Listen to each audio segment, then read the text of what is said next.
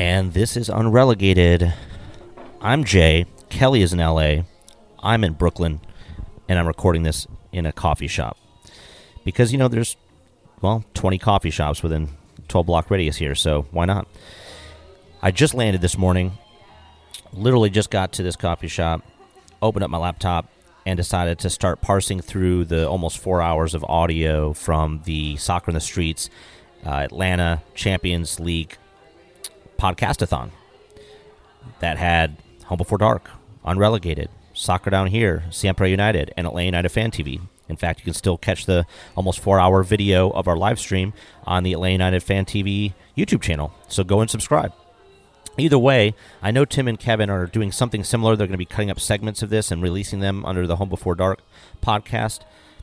I want to do something similar. I wanted to listen to, without discussing with them or collaborating, I wanted to hear what things I wanted to keep, slice them up, and put out sort of a greatest hits of that day.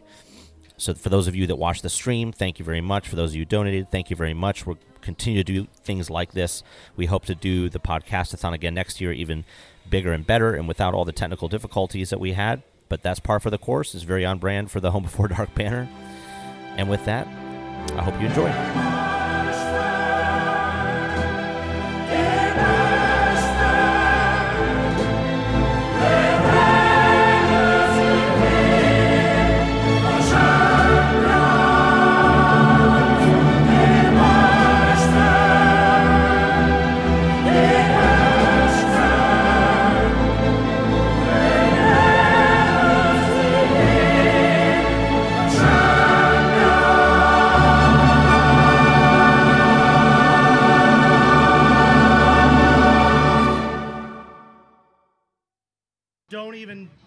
What? Uh, no. nah, Don't even mess nah, around we're right now. We're, Yeah, don't even look at this Thank equipment. You, though. We'll, Don't we'll- even look we'll- at it. When we take a break, Lee, maybe we'll pop them up. Yeah. No, we, we gave up our right of course. for a break. By Yeah, then, no breaks. by then, I'll be knocked unconscious already by a ball from Carlos Bocanegra.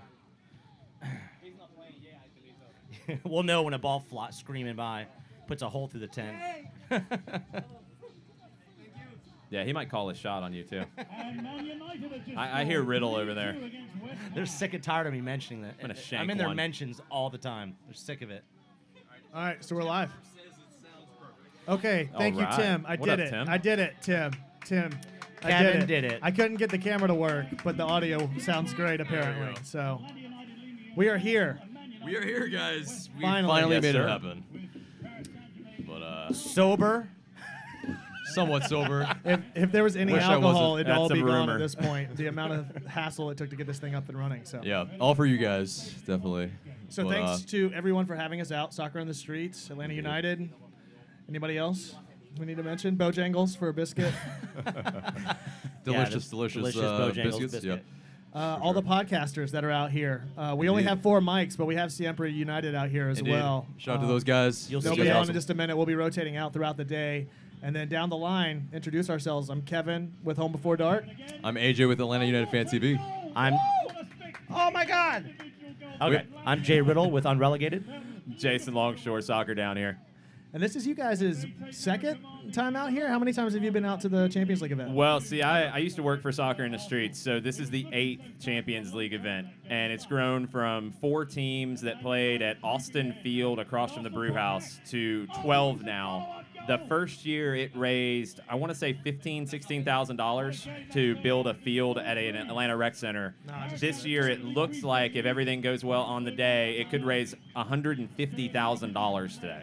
That just trumps the seven thousand that the podcast community raised by. But that's the thing. 20-fold. And for, for those of you out there who are like, well, you know, my donation's not going to matter. I mean, I was on the other side of it, and with soccer in the streets, every dollar helps because you're talking Absolutely. about kids who don't have access to play, don't have shin guards, don't have cleats, don't have a way to get to training, don't have a way to buy a uniform. All of the things that it's easy to take for granted. Mm-hmm. That's what this money goes to, and even a dollar. If you come out here and you or you go to an event, you buy a raffle ticket. Right. That can go a long way, and the organization is so good at stretching every dollar that comes in. even with that though, all the life building stuff that they do, Jay went and did some of that with Mm-hmm. the Clarkston kids just a couple weeks ago. But they do so much for the professional, social, community aspect for those kids, more so than just playing soccer. Yeah, I mean, I want to hear about your experience with Clarkston, but you know, from my experience with it, I got to coach a team for a while. I coached a team down in East Point uh, called Estudiantes. It was all kids from Mexico, a couple kids from Uruguay, and I loved it because I got to learn their culture. They got to, you know, really learn more about the mainstream American soccer culture, and it was just a cool blend of of learning from both of our ends. And you know, those guys now are like young adults and they have families and, you know, they still check in. They still call me coach for some reason, which is funny. but um, they're like little brothers to me. So, you know, everybody who works for this organization and, and you guys, I'm so glad y'all are getting to know the organization, know the kids. It really does have a family feel to it. That's awesome. That's awesome. Yeah, it was really cool. Uh, I just went for an hour. That was it. it. Only took an hour of my time. I went down to Clarkston. Uh, it was very easy. You just I just let them know, hey, I'm on the volunteer list. If you need volunteers for things, just give me a shout. I got an email said, can you be here Friday at X time? You know, five o'clock, six o'clock, to do mock interviews with the kids. You know, and it's something that I do. Actually, go in as part of my company to recruit actual you know college kids, that sort of stuff. So.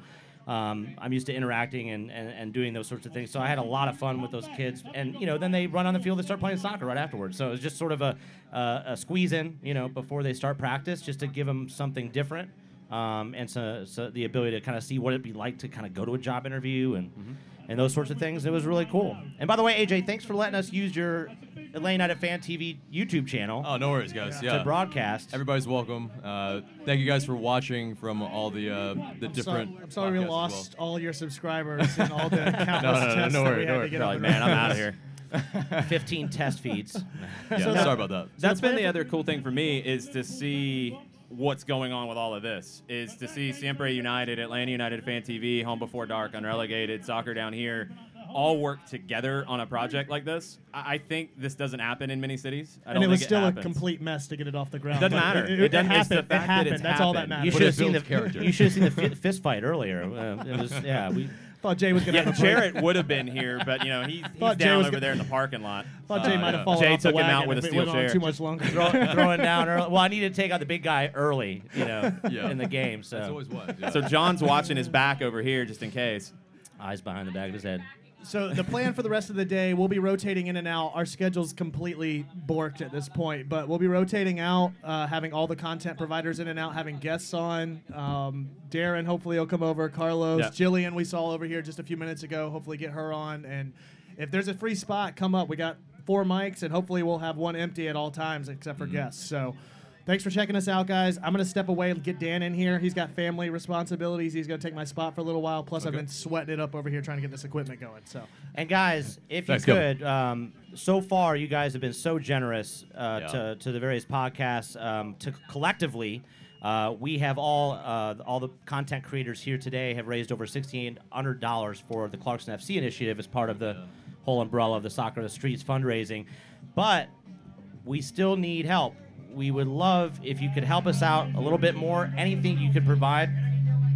If you could head over, it's uh, it's just bit.ly, so bit.ly slash give to ATLCL 2018. So it's just like the hashtags. It's going to be give to ATLCL 2018. And if you go there and you donate or you just go to the Soccer the Streets page, you'll see it. And at the Atlanta United page, make a donation. And then in the message, if you hashtag podcast, put hashtag podcast. We're going to be checking that throughout the day and we'll give you a live shout out. So very cool. Hey, Dan. Awesome. Thanks. Thanks for having me out, guys. And Yeah. finally, this is the first time I've been managing to actually come to a non-studio event, apart from going to the game. Right. So It's been good. I just wanted to uh, talk about the Clarkston FC team. So, being a uh, first-generation immigrant myself, I can kind of, although I have a lot different background to the, the kids in the team, but as as those uh, kids being immigrants themselves, it is a it is a huge accomplishment that they've been doing themselves. Like I heard, I was talking to Phil, the executive chairman of uh, Soccer in the Streets. They put together a instead of doing a car wash, they put to raise money for their team. They put together a Champions League tournament Yeah. yesterday.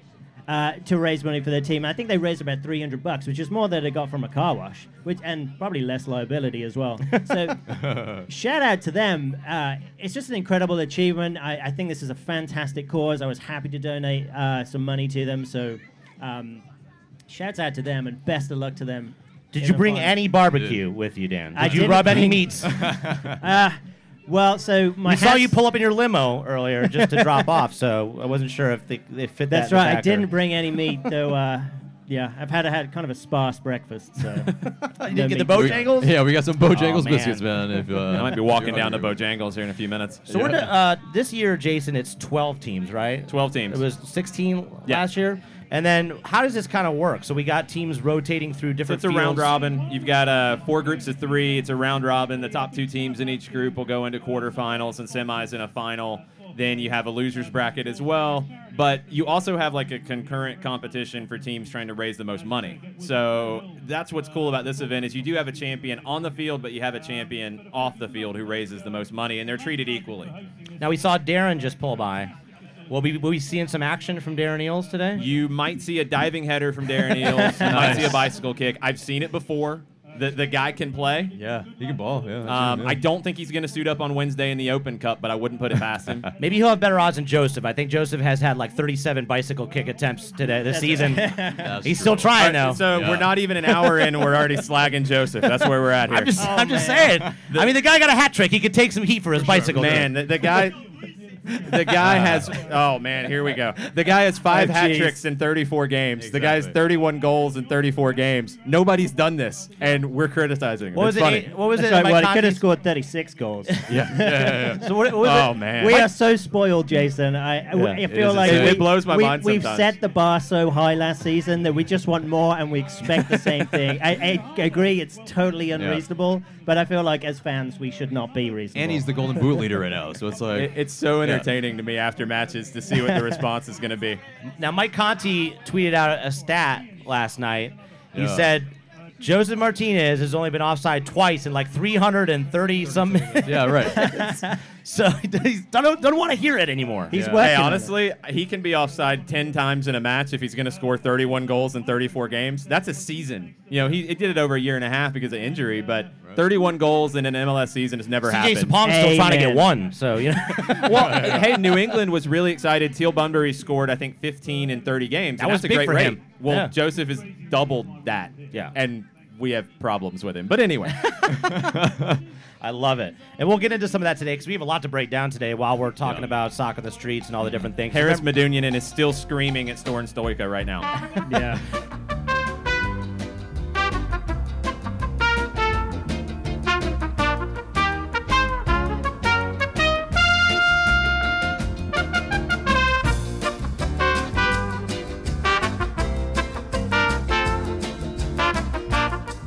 Uh, Sakovits, hello, welcome. Hello. Thanks Yeah. for having me, guys. Good to finally meet you. I hear you all the time. But Absolutely. I don't necessarily see you. We're in your mentions, uh, definitely. Um, we uh, we noticed the uh, the little carpool karaoke that you guys did, which Oh, was super no, fun. yeah. Dan Gargan is a madman, but uh, an I awesome said to Dan, madman. I was like, well, from my view in the back seat, I was thinking to myself, Dan's a good dancer. And then He when is. the team put the video together, I was like, Dan, you could be in a music video. He could. he was uh, he was ghost riding He's the so whip, cool. pretty much. Dan uh, and Kevin and I are just tied for losers. We Aw.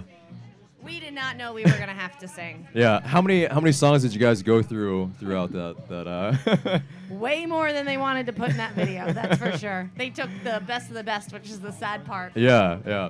Well, um, definitely. Uh, like, let us know how your experience has been uh, with Atlanta United and all the fans that have. Uh, uh, have you dropped by a tailgate yet? Yes, twice. Yeah. Um, uh, my experience has been perfect. So we were there a couple weeks ago, and then I think it was probably around four o'clock yesterday. Kevin Egan and I did a swing through really quick. Yeah. Fantastic. And um, I said to Kevin, not gonna say I told you so, but I said, why don't you wear a T-shirt? and then when we, after we swing through, you could put your suit on. He's, I'll be fine. He Oh, you mean was- he was wearing something? It wasn't like Drenched. Kevin just put a shirt on. mid- We're in 80s. public. But but you know what? He, Yesterday, he yeah. looked fantastic, and uh, him and I had a great time. We we went through. Um, Yeah. Well, I, I mean, the, what sums it up to me is just like welcome to Atlanta. Everyone is Yeah. so nice, and Yeah. everyone wants to chat. It's just fun, like just fun to talk to people. And Yeah.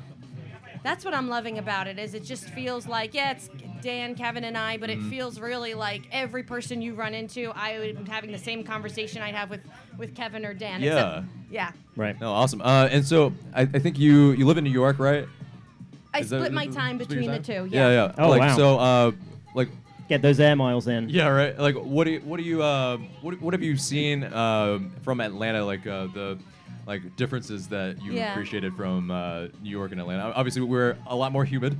It's uh, Yeah. it's uh, a Yeah, lot more yeah. miserable in that respect. But uh, you know, what are your favorite spots At to, least to it's go in to? or- though. Yeah, so I'm in it, I'm in Atlanta, obviously, like around the games or things we have going on, and that's great. I like to spend as much time here as I can because I've been Yeah. loving it. But credit to Atlanta United, Yeah. they only got seven home games on Fox Sports South. Yeah. Seven, which I know. means that E ESPN and, and FS1 wanted Mhm. 11 home games, which is huge and great. But for us, that gives us huge buys at home, which It's stinks. true, Our yeah. next home game is August 19th.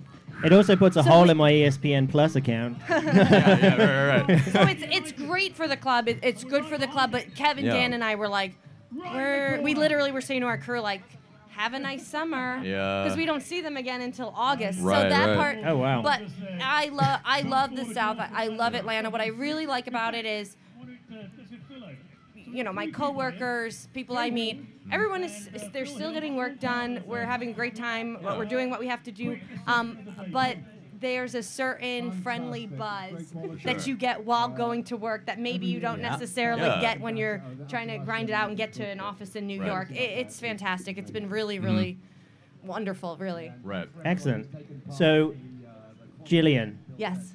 what was your take on the game last night? So t- two twofold, right? When you when you kind of go over the headlines in your head, it's like Josef Martinez makes history. Five hat tricks in 34 games. Mm-hmm. No one's even come close. I mean, the guy's on pace for what? I, he's so young. He's on pace for what? 20 hat tricks? I don't know. It could be, yeah, pretty so much at this point, yeah. It's that the headlines, right? Um, first win at home in three games. Right. They didn't. You cannot go three. You know the fact that they'd never lost back-to-back games at home. So the headlines were were Mm-hmm. great, but at the game's core. I saw it in Michael Parkhurst's face after the game. He was disappointed. Right. You know, Atlanta wants to compete. You want three points first, but Absolutely. second, these guys want to compete. So the fact that, you know, 15, 20 minutes into the game, that's decimated, it's disappointing. They want to measure themselves and they want to play well before they go into the gauntlet that is going to be new NYCFC, right? Right. Right. So uh, disappointing. Um, I think that the game, it was a great open game at, at the top.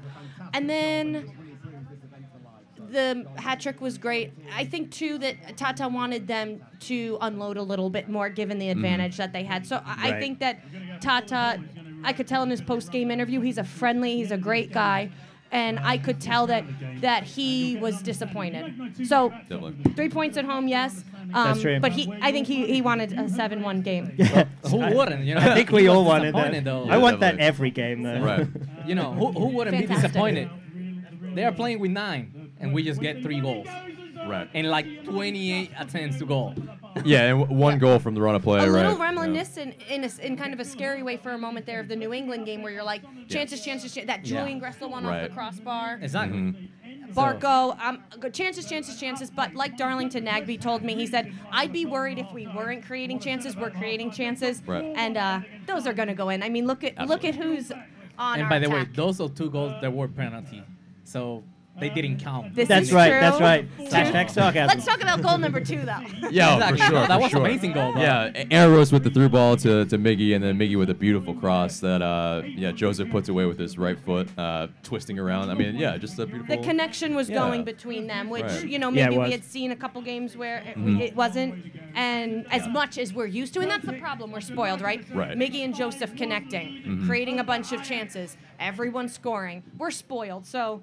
The standards are high, and that's a good thing. That's what you want. You want Right. to be disappointed when you win 3 1 at home. It's true. Yeah, it's I was true. Good problem I was to have. Ni- uh, happily surprised with Ambrose's performance yesterday. Like Absolutely. I, I even thought like his his visual awareness of where to play the ball into space Mm-hmm. so others could run He's onto it. hungry. Yeah, exactly. You can tell. I, that was his first. eh, credit to him. Like the LAFC game, Um, and then last game in New England, he plays the full 90. So he so he was in in in the rotation, right? He's in the starting 11. Mm-hmm. Last game was the first time they took him off the bench, which might not sound as cool, but that means Right. that they're thinking, hmm, at the half, we He's need to score. We're going to switch Right. up our formation. Who can Mm-hmm. come in here for us? And that's Mikey Ambrose. Tata said to, Mikey prepares all week as if he's playing this weekend. And there's been plenty of weekends he hasn't played, but I think Tata saw that in him and he was ready to put Mikey's energy in the game. Yeah, no, It, it definitely brought a different bu- dynamic because yeah, McCann he's you know, slightly more defensive in that sense. Uh, you know, in in the box he's uh, able to you know handle the headers a little bit better. But uh, Ambrose, yeah, he was providing a lot more up top, and uh, it definitely worked. If we uh, you know we got the goal that we needed um, in the run of play. And uh, I, I feel like it's a confidence thing, like with this team. If they see the the goal uh, or see the ball go in the back of the net in the run of play, the more that that happens, the better that uh, you know our season's gonna gonna go. But um, And I think the next step for them is really going to be Parkhurst, you know, in a team with a team like this where so many guys came from other leagues Yeah. and then you have some of the veteran MLS guys it's it's Parkhurst has done a really good job in I think letting them know and implementing the fact that listen I hate this analogy because everyone says it but you know it's not a sprint to the finish line you don't want to mm. put everything Absolutely. you've got out and it's not like other leagues where top of the table is winning. You know, you have a whole nother season to play at the end of October. Mm-hmm. So Parkhurst has been good at. He wants them to play well, but you can't agonize over in other leagues. You know, some of the South mm-hmm. American players they take it so hard after a loss, which you want. Yeah. You want, mm-hmm. but you also want to know that like this is a very very long season, and sometimes the teams that play in or go on to win MLS Cup. You don't want that. We want home.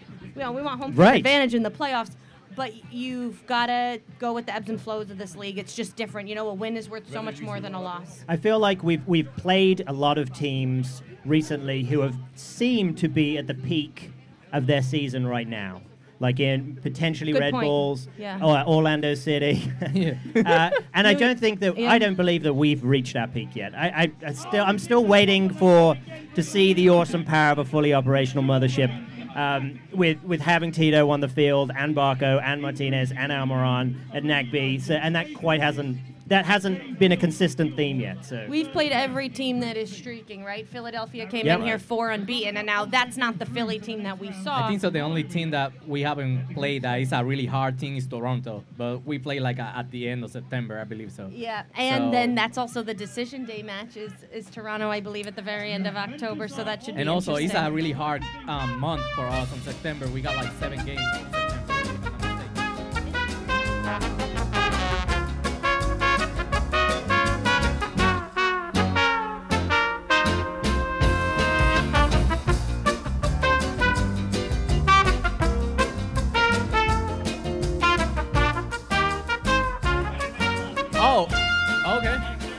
Conti and Darren Alright, are coming in. Lawrence, never mind. You can you can keep drinking though. Okay, now Alright. this guy who's wandering in here, he looks familiar. Uh, yeah. Hi. I've never actually I never actually met you in Hi, person. nice Hello, meet nice to meet you. Darren Eales.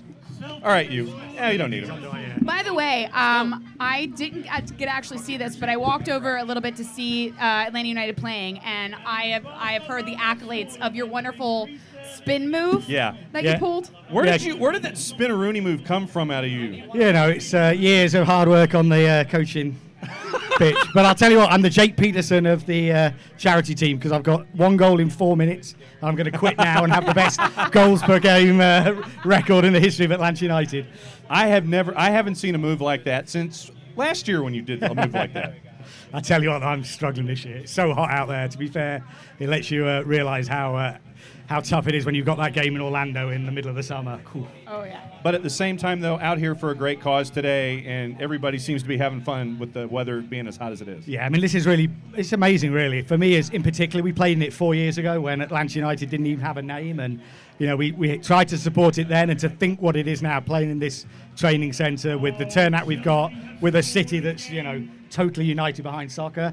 It really makes me proud. And things like this, I think we're going to be over 150,000 by the end of the day, which is just remarkable. And it says a lot to Phil and all the guys at Soccer in the Streets because the work they've done for 20 years in this city is just incredible. Mike Hottie, we know him too, all the way over there, wearing shades. Yeah, uh, I don't get outdoors too much, so this makes me look a little bit better. Um, I got. Yeah, by the way, I got nervous because Why? I, I told Jared Smith I was coming to this today, and he said, "Watch out for Darren. He's really good." Yes. I said, "Well, just to clarify, I'm not playing. There's no expectation for me to play today, right?" And Jared said, "Well, maybe you can." I go, "No, no, no, No, no, no. no. I'm No. not playing, but I, I've heard that Darren is really good. So he broke quite a sweat out there. It looks like." I mean, it was. Ain't no way I'm ever getting out there to play. I, I will sit there and, and be like your head coach, Matt Moore. That I can do. I can sit there and do this and look like I know what I'm doing, but otherwise, no. Not Uh. Matt is the mac- master tactician, I hear. Yeah, Hey, master tactician. Look, good. half in coaching is tactician and half is recruiting, and he got Rob Valentino. he managed to get Rob Valentino on a van overnight from Tampa to heard. make sure he got here today to be the linchpin of our team. So Wow. to be fair, Hey it's, guys, uh, just as a reminder, uh, go ahead and send in your questions chat. to the chat so we can Here's the ask. short version we can um, actually see. The the barrister himself, as Alan M has said. Um, everybody's saying that's my president. um, uh, just as a side note to you, Conti. Um, your call last night for the two Reds. Let's not talk about it. I'm not proud of it. It's I'm now really my not. ringtone to my phone. Well, you know, here's the thing. I'm screaming, the Philadelphia players have lost their cool. They've lost it. And, and I look back, I, I watched it because Jimmy's behind me. He took Yeah. a video. I'm really, I, I'm like, hey, jerk, I'm the one losing my cool. Philadelphia, too. I mean, it- I think I- everyone in the supporter section was losing their cool. I, I my can't mouth believe it. was a uh, a gas. Is it a gas? A gape. A A gape. gape. Thank you. You know what struck me about that is the two guys who got sent off were 33 and 31 years old, combined 120 caps. Like you think they would know better. And I it, honestly, I give Sorin Stoica a lot of credit, not for sending off two of their guys, although that helps. but you know, like That's he a great gone- idea. He could have gone straight red. I I mean, it, he they were obviously making an attempt to intimidate him. I thought he stood his ground nicely. That was good refereeing last night by Sorin Stoica. Yeah. Hey, uh, I've got a question here, uh, Mr. Eales. Yes? The El Presidente. Uh, are you in the starting eleven on Wednesday? Uh, They wanna could know. be. Not sure. We're still going to have a chat with Tata tomorrow and see what he thinks. But Yeah. I'll be disappointed if he doesn't look at the clips today. And I mean, perhaps on. even off the bench. You know, I think that could be a sort of You, powerful. you and the 18 over at, uh, at, at Kennesaw? But seriously, I mean, we're looking forward to the game Wednesday. It's going to be, uh, you know, it's a real chance for us for a trophy. I mean, the cup is, it gets us into the Concacaf Champions League if we win it. We feel we've got more depth this season, so it's a real chance. It's a tricky one having the team that we know so well, but the stadium's really good for us for this sort of round of the competition. Last year, it was great, even though we didn't kick off till about 11 o'clock at night. So and that, that one's at uh, the Kennesaw Stadium. at Kennesaw State, yeah. Yeah. So we'll play that one, and then, you know, if we win this, win the last 16. So then it's not that far to a final. Yeah. Nice. Nice. Uh, you guys keep talking. I'm gonna wait for, for more questions to come in here. Everybody's just saying how much they love you, and I, that is, I guess, a question in itself. But Do you love But us how back? much should you love this man and this man? A lot. Bottom But let line. me um, shout out the love to our fans because again, I think we've had every single opposing team coach has said in their press conference, unsolicited, how amazing the atmosphere is in Atlanta. And all right, he was saying it through gritted teeth this time because he was pissed off about the the sendings off. But he's right. You know, the atmosphere we create can't do anything but influence a referee, influence and intimidate the away team, and you know that's one of the big advantages we've got with our fans. And long may it continue. But I think you know as we get to playoffs this year, we're going to need our fans really getting behind us. No And doubt. I thought it was so cool. We're going to rotate here. I thought it was so I'm staying. cool. With I'm- the I'm roof leaving. Sorry, I'm leaving. It just added such a different dynamic to the atmosphere. I think it really injected more energy, and the weather gods helped us. We had really, really good weather last night, but I'm looking forward to more open roof matches as we get closer Tagging to the postseason. I I just thought it was a great look last night all around. The Now- stadium looked beautiful. Yeah, I mean even the lighting's different, isn't it? Yeah. You've got the roof open; it's just a different ambience in the in the uh, stadium. So, hey guys, this how's is it like going, a tag guys? team here. Jeez. This is the way we work. It's always in it. and out, I in and out, it. in and out. He's going to continue in Spanish. I hope you guys can keep up. Okay, we'll try. How you doing, everyone? so one of the things that keeps coming up in the live chat right now is now that we're getting closer to the summer transfer window, what are some of the thoughts moving forward with that? What are our, some of our scouting attempts, and what are your thoughts moving forward with that transfer window coming up? Yeah, look, I mean, we try to on every transfer window try and improve the squad if we can. So, you know, we know we've got this window coming. We have a month where we can do some business. It's a little bit easier because now the other leagues have had the end of their season. Obviously, World Cup's going on, so there'll be a bit of speculation around players who do well in the World Cup. But we'll be in the background trying to do our to our work, do our scouting, and see what we Nonetheless, can I, do. I think we can all expect cryptic tweets from you either way, right? Absolutely, yeah. do you draft those up and let them sit for a little while and just kind of build on it, or is it just off the top of the dome? Yeah, a little bit of both. Sometimes it comes to me, sometimes it's carefully crafted. He writes them down, puts them in the fishbowl. Oh, that's great. But actually, Yeah. I mean, I, I'm letting you onto a secret here, but our recruitment's really done about who I can think of a cryptic tweet about. so to be fair, we've ruled a few good players out just because I couldn't think of anything. My favorite has been that no tweet can go without being a cryptic tweet at this point. That everything Right. somebody has to read into a little bit more, even if it's just it's 12 o'clock. Well, what, what could that possibly mean? And then I people are photoshopping your watch into different number configurations and stuff like that. No, that's my favourite bit. It's like a, it's like the author is, and everyone reads into the sort of allergies that he's presented, and he's like, "No, no, I didn't mean that. I just wrote what I thought." Well, we can definitely agree on something. Uh, you might be the only MLS president that actually tweets the way you do. Uh, everybody else tries to be politically politically correct, and you know, uh, just guy by some standards. But you go all out. You don't care. You go like, yeah, I feel like saying this, so I'm gonna say it. Well, look, the thing about it is, look, soccer's fun. At the end of the day, we're in the business of entertainment. And as we built the club with all our amazing fans, it was about having fun. And I think, you know, we're never going to apologise. I remember when I did the touchdown sort of symbol after we beat New England 7 0, and people were like, oh, really? And hey, we won 7 0. That'll never happen again. So Right. you've got to go with it, you know. Yeah, so, yeah, Uh, and it's not disrespect, it's just excitement with the way our team played. Right, right. I think you hit a, a, a crucial point, a fundamental point. This is about fun. Sports are about bringing people together, not dividing them. Um, I think that sports bring the best of us and also show some of our darkest uh, moments. But over here in the States, I think soccer is about having something in common with people that come from way different backgrounds than you do. And it has to be about fun. It can't be about anything else. Uh, politics, politics into soccer here or, you know, um, and stuff. It's just about the sport, enjoying it, and having a great club like Atlanta United. I'm all for it.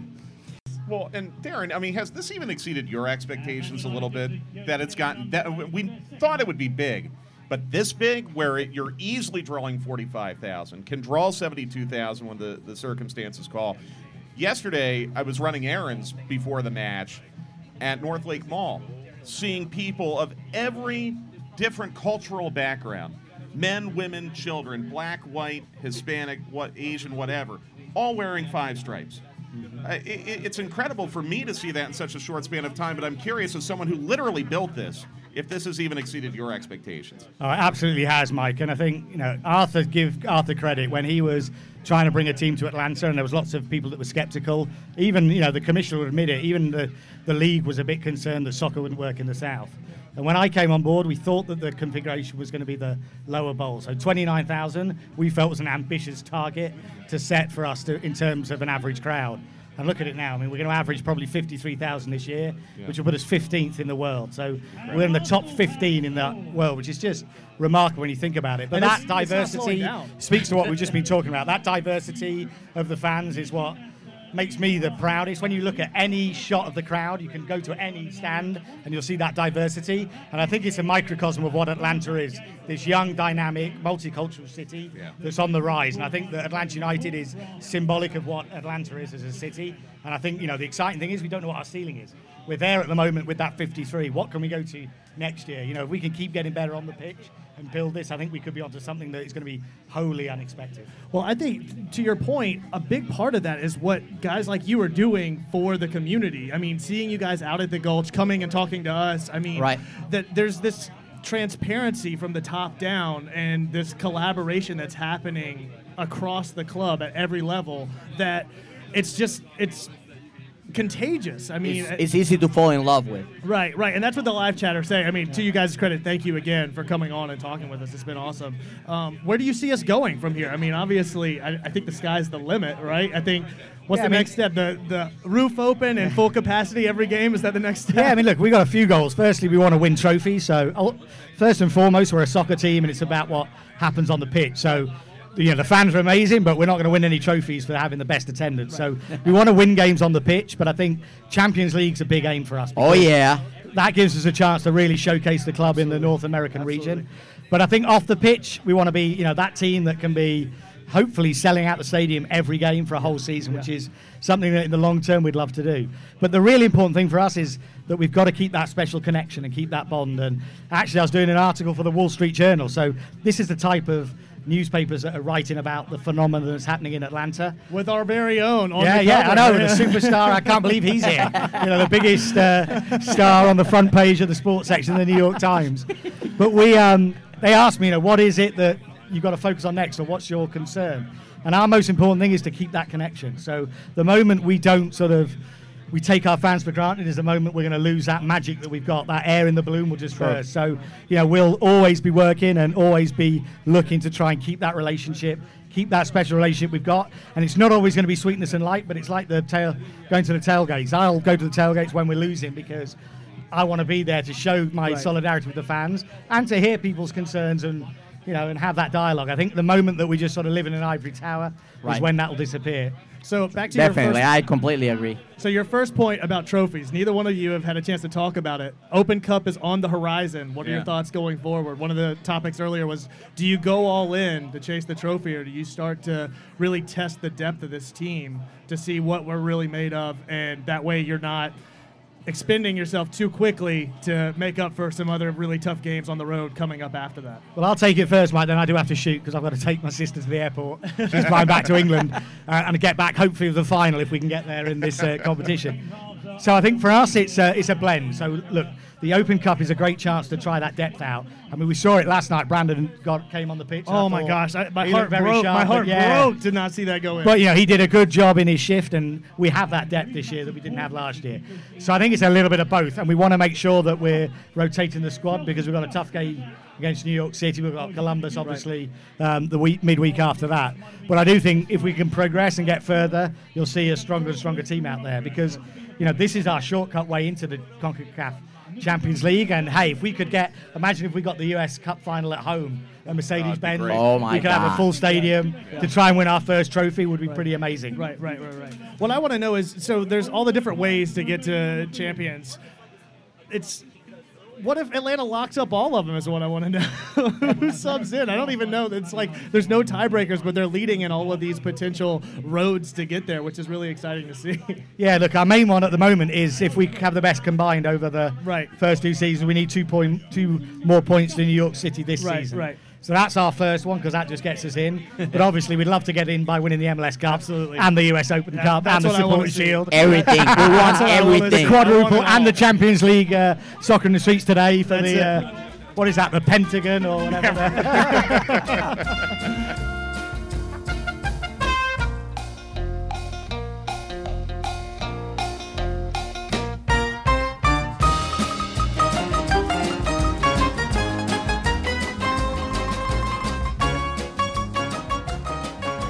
it's it's an interesting time because you're just finishing up the first third of the season, and and the point I was trying to make last night after the match is Atlanta United is is building a foundation right now, and you're trying to peak in September, October, not now. So every match is like adding new wrinkles, new elements to it, and it's not about being your best now. It's it's these building blocks, and I feel like every match, even though at times New England, for example, there was some frustration, but you controlled the match on the road, and you never really felt like you're going to lose that.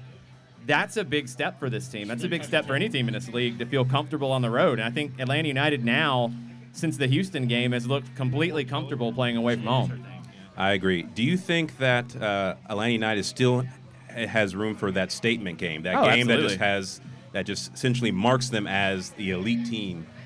I think the the game that did that in the first third of the season, and they're going to need one in the second third. The game that I keep going back as a comparison to is the LA Galaxy match. Yeah. I think that is the most complete 90 minutes Atlanta United's played all season, and I feel like it was good. It wasn't perfect. They can get better and play better down the road. This next stretch of games, June, July, August, I think is the key for that. But Jason, we have folks in here talking about problems with the 352, and if we just went to the 4231, everything would be better. They're talking. They're saying that last year that Jeff was dropping back more in the midfield and being able to protect He's not the going to defense. in the three-five-two. He's not going to drop. There's nowhere for him to drop. No, they're saying if they we move to the four two three one like last year, he'd be able to do that. They're saying that um, that also the ball would move a little faster. That's another thing, and then also we'll give the midfielders more options up top, so Mickey isn't carrying everything himself and saves his legs. Those are what's in chat right now. And here's here's the one thing to consider: the way you win matches and win championships is by not giving up goals. The three-five-two is safer than the four-two-three-one. It's not necessarily better, but look at how Atlanta United's played defensively this year. You're shutting teams down. You go to LA Galaxy, one shot on goal is all you allowed. Other matches, you're allowing three, four shots on goal. No, I do agree. chances. Away, I think you have to go that way. But some It's- people would like to see more of an attacking style. My argument is, how do you do that without Tito? That's You know? one thing. Yeah. You know, and and sure if he comes back, but also, I think that the, the opponents we've been playing, you know, especially if they're high pressing. You know, like New York Red Bulls Mm-hmm. and New England. As much as you want to make fun of New England, they are a pressing team. New England presses, Philly presses. and Philly does. So I also think that we'll probably see it this year at some point. You, It- you'll know. see all of the above. This is this is a process. This is a, a long season. It's not about everything being perfect right now. The three five two playing it a lot now. Go and go and listen to Tata Martino's press conferences because he will give you some nuggets of kind of where things are going. He's talked about wanting to play the four two three one again. He's talked about the comfort level that the team has playing different ways now. You didn't have that last year. You had one way to play, and that was it, and you lived on the edge. When in the 352 you have a bad turnover, you're safer. You can also go from 352 to 4231 very easily in the match without substitution. Let's just go two two two two two two and just call it call it even. Well, you're going to get to where Argentina in the World Cup is playing a 2 3 2 3, and everybody's like, how does that work? It's actually really similar to the 4 2 3 1 Atlanta played last year. I know. I've looked at all the charts. Makes no sense to me. I just want to score goals, and I don't want to give up goals. That's how I break it down. Like you said, flip it, flip it. This is what you do. You want to not give up goals first. If you keep a zero on the scoreboard, you can't lose, right? Right. So you want to do that first. Then you want to score goals on top of that. That's where Atlanta has flipped this year, I think. Last year it was score five goals every game, and we just outscore the opposition and hope we can keep them under us. Now it's keep them at zero, and we'll get goals. We're comfortable in that.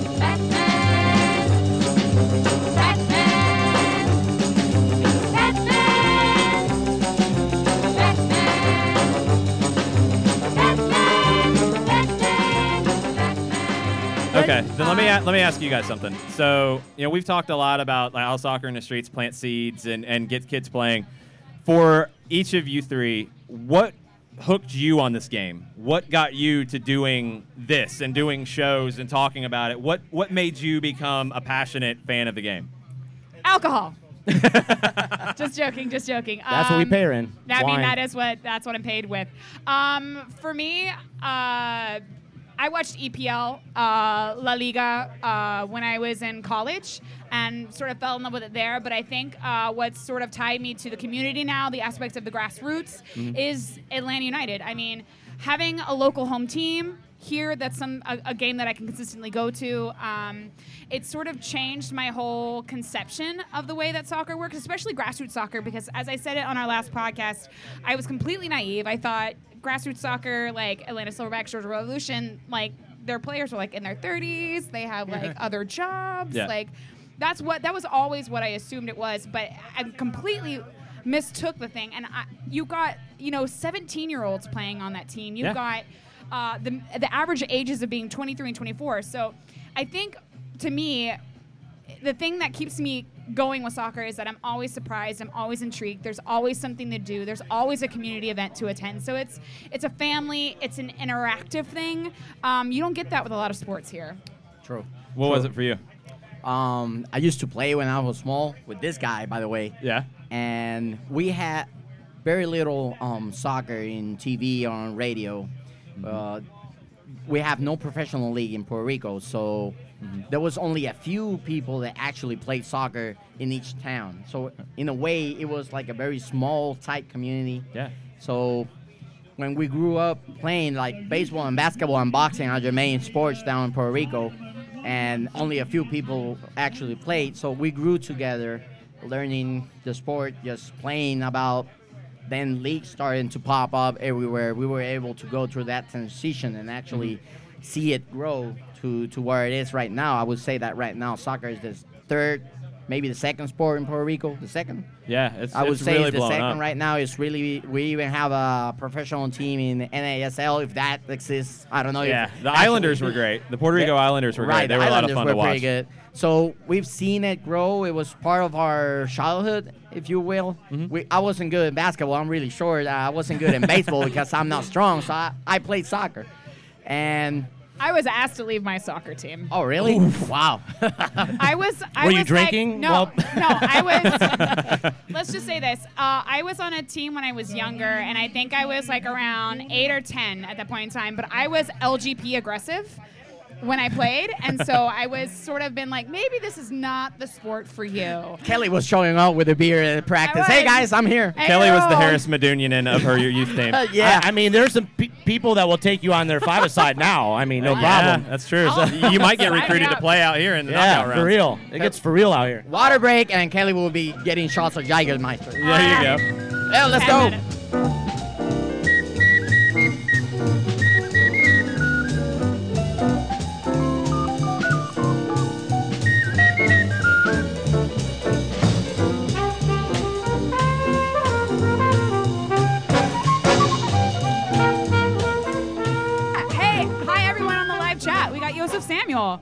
What's up? With Just- some water ice. Is that mango? Yes, it is. Oh my Oh, god. very A nice. little bit closer to the mic. Or you Yep. can actually hold it if you want to. That makes it easier. Yeah. Okay. No, like actually, uh, like that. Yeah, like that. Okay. Hot. You you can swing the mic stand around. It's all So, good. so what brought you out here today? I mean, uh, obviously, other than that, I'm, I mean, including this, I guess. I'm a terrible person. I'm a terrible person. Th- this is his office, Kelly. Yes, of course. I think he works here. It is my office. I sleep. I sleep in, in the gym. We just uh, we actually just landed here. Oh yes, you just came Yeah. back. Con- So I came here to pick up my car. So Oh. I'm and he gets roped into hanging out with us for a little while. Joseph's like, I want to go home, man. we, we forced him to not go home now. Thank you. I feel so great. So, hey, Joseph, how have you enjoyed coming back and playing at home after a couple years in uh, Bethlehem Steel? yeah, it's really crazy for me because uh, I'm not like used to having a lot of people come to my games. Um, and it's it's different. Like when my mom talk about soccer and uh, they're paying attention to everything, it's it's, it's so different for me. Uh, but at the same time, I really I really enjoy it. Tell us a little bit for you. Like, you're one of the veterans in that group. You know, you've got a lot of academy guys coming in, Yeah. and you've played in this league for a few years. How is it like for you being almost like a, a second captain in a lot of ways? Uh, we have we have a few other guys. I think uh, they're better for that position because I'm still trying to learn a lot Sure. of things on the field and off the field. Um, the last three years been been rough a little bit. So is this working? Oh.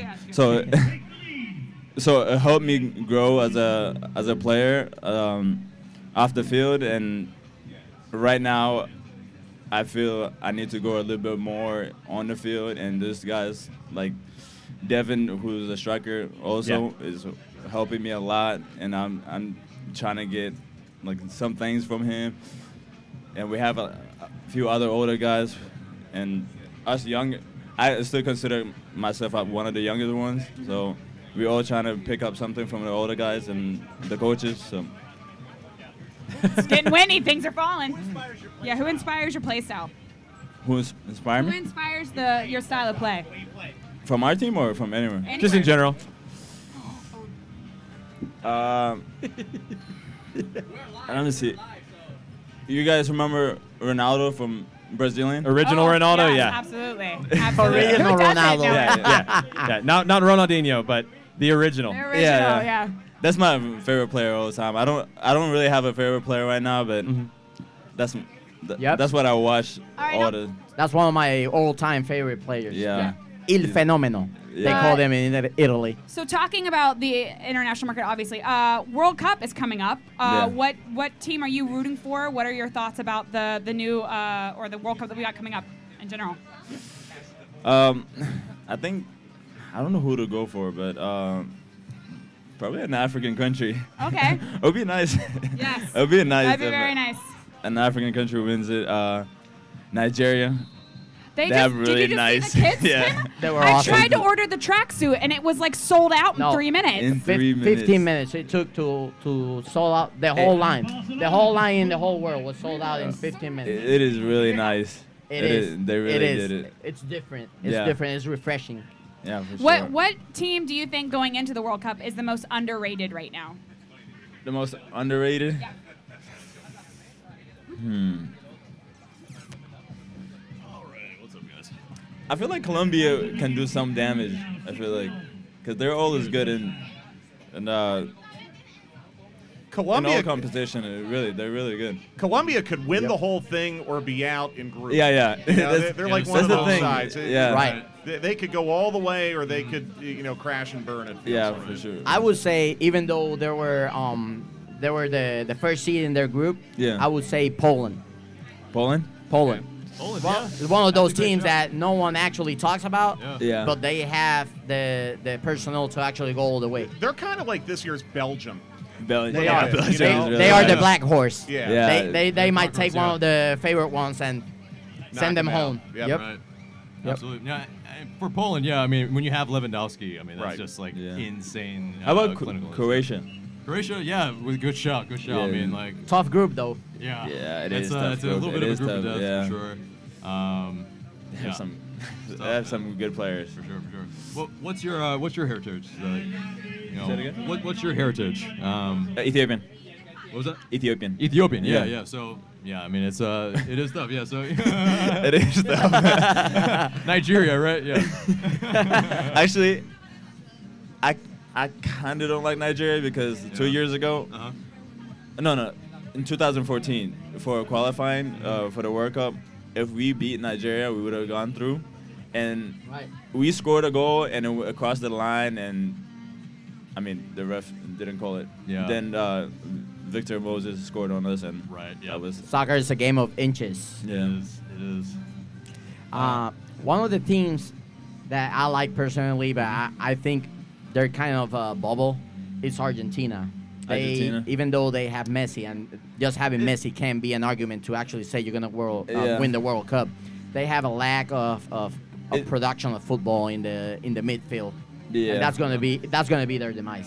Yeah, for sure. agree with that. It's just Yeah. playing as a team. Like Dybala is just a- a great player when he, get, he plays for Juve. Mm-hmm. So is uh, Higuain, but it's just It, it's really yeah, like their attack force is so stacked, and you Right. know, and they're so thin in midfield and in the back Yeah. line as well. Yeah. True. That uh, is nice though. yeah. I like Otamendi. Uh, I'm, I'm Yeah. not gonna slag him off, but uh, Yeah. Otamendi is like a, a walking red card waiting to happen. I feel like, Oh, but but but, but he will make the uh, the tackle when uh, you know he, he loves a slag tackle. Is what Yeah. I mean. You know, so He, I would say he will do good if he had like like ten feet long legs or something. Yeah. Yeah. that will help him out a lot. yeah. Is But- it going to be easy for you guys in the midst of your playing schedule to carve out time to watch? Right. Um, I'm, I'm, I think I'm gonna miss like most games. I don't know how our practice will be, Mm. but uh, I know a lot of Argentinians. Yeah. Yeah. and the team Yeah, a lot in wanna- this building, no wanna doubt about get it. the Yeah. practice schedule moved and stuff. So, I don't. hopefully, we can we can practice earlier and watch it later. Yeah.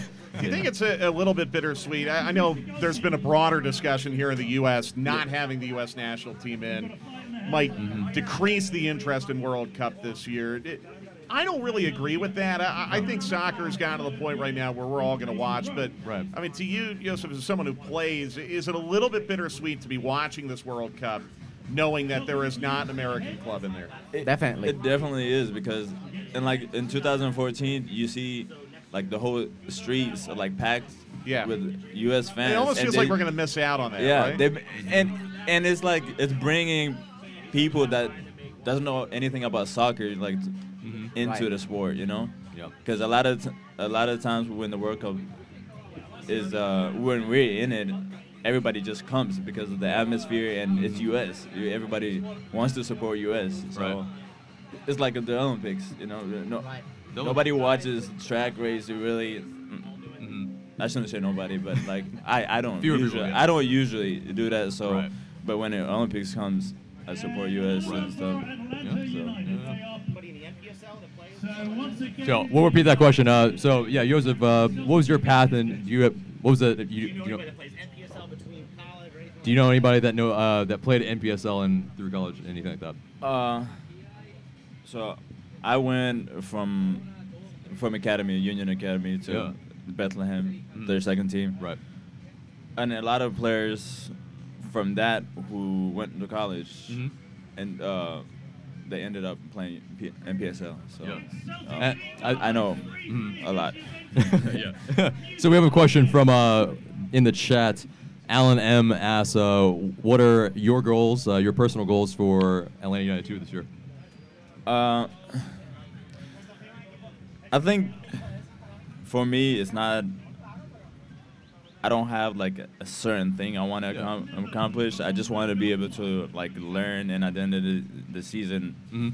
I'm a lot better than when I started. You know, Yeah, become a Um, better player, yeah, yeah, yeah. just um, hopefully a lot, a, a lot of goals, uh, and helping the team get to playoffs. Right. Um, playoffs are exciting, uh, and it just I'm enjoying I'm enjoying it a lot. So it's it's I have so much opportunity here, and it, Mm-hmm. It just I, I just gotta re- work. I just Yeah. gotta work. I yeah, for know. sure, for sure. Yeah. Yeah, well, I, I gotta say, like, uh, yeah, we're definitely rooting for you. Um, we, uh, man, your fir- your first goal, where uh, you uh, little overhead kick, uh, yeah, Woo! man, my God, dude, we, uh, you had us all just like flabbergasted. But uh, yeah, man, props Thank to you. you for that. Thank you. Thank yeah, you. that was. You uh, know what's was funny about that? That was Uh, amazing. Is it who's the PSG forward who who plays for Uruguay?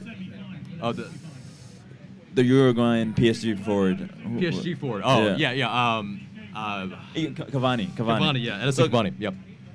The night before the game, Cavani did a, a bike, and I was like, and I keep scrolling Inspired, on yeah. Instagram, and I keep seeing it, Yeah. and I was like, and I was like, I wish I would get a ball like that. Somebody chipped it really nice to him, and he just Yeah. kill it. And and I usually don't do bikes in trainings or any, anything like that. Yeah. Like sometimes you get hurt. For sure. Sometimes Yeah. you You get gotta hurt. figure out how to land, yeah. Yeah. and so when when the ball came, I wasn't really thinking about it. And to be honest, if the it would have been a bad play if it, if the um, if the defender was really close to me because I I could have really hurt that For sure, that for sure. guy and I kind of I didn't even think about it. it just I just went for it. It was crazy. It was amazing, man. And uh, yeah, the, the yeah. I'm, I'm still flabbergasted. Thank you. Clearly.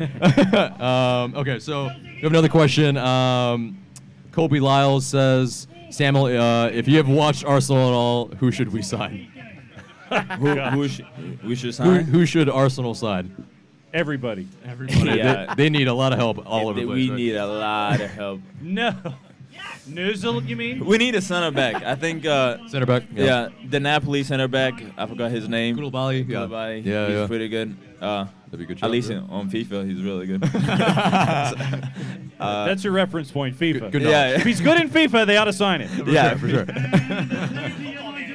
right. All right. we need center backs. We, yeah. I'm a, I'm a huge Arsenal fan. Yeah. And What do you think about Emery? What do you think about the new coach? Unai Emery, yeah, the new coach. I don't know. I, I, it's it's not about the coach. It's how much. Um, how much? I guess uh, it's how much they're gonna give him to, To- buy players. Yeah, 'cause it's the board as well. Yeah, I, I think. Arteta didn't come because they were giving him fifty million or something. Yeah. Yeah, well, it To was buy- Eleventy billion dollars. Yeah, no, I, I think it was that, and uh, apparently it was something about um, giving him, com- you know, the the whole structure has changed. Yeah. Apparently, they Yeah, yeah. they're going with the director of football, they're going with, um, you know, head of scouting and stuff like that now. Yeah, yeah. So instead of like how Arsene Wenger, he had full autonomy. Yeah, yeah. And so But Arteta was not going to be allowed that. So I think that was probably why. But uh, and Unai Emery is like used to that type of uh, type of setup at Sevilla, at PSG, obviously. So, I, yeah.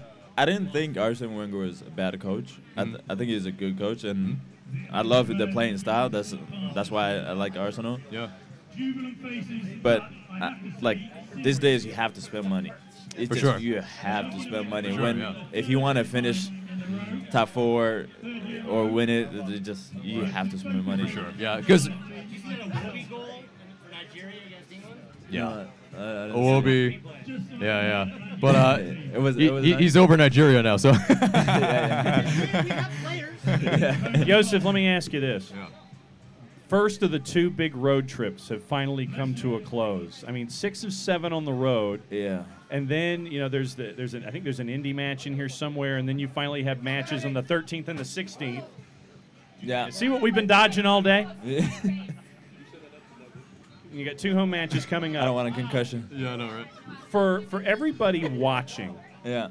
what has it been like for you guys to pack up your lives, go on the road, come back home, train here, pack up your lives, go on the road, come back here? What is that madness like? And remember that this isn't the last time you're doing something like this. After those two matches on the 16th, Yeah. it's another seven of eight, I think, on the road with the one match in mid-July. What's that It- like? It, it- it's it's crazy because I I want to go to the pool on like Friday nights.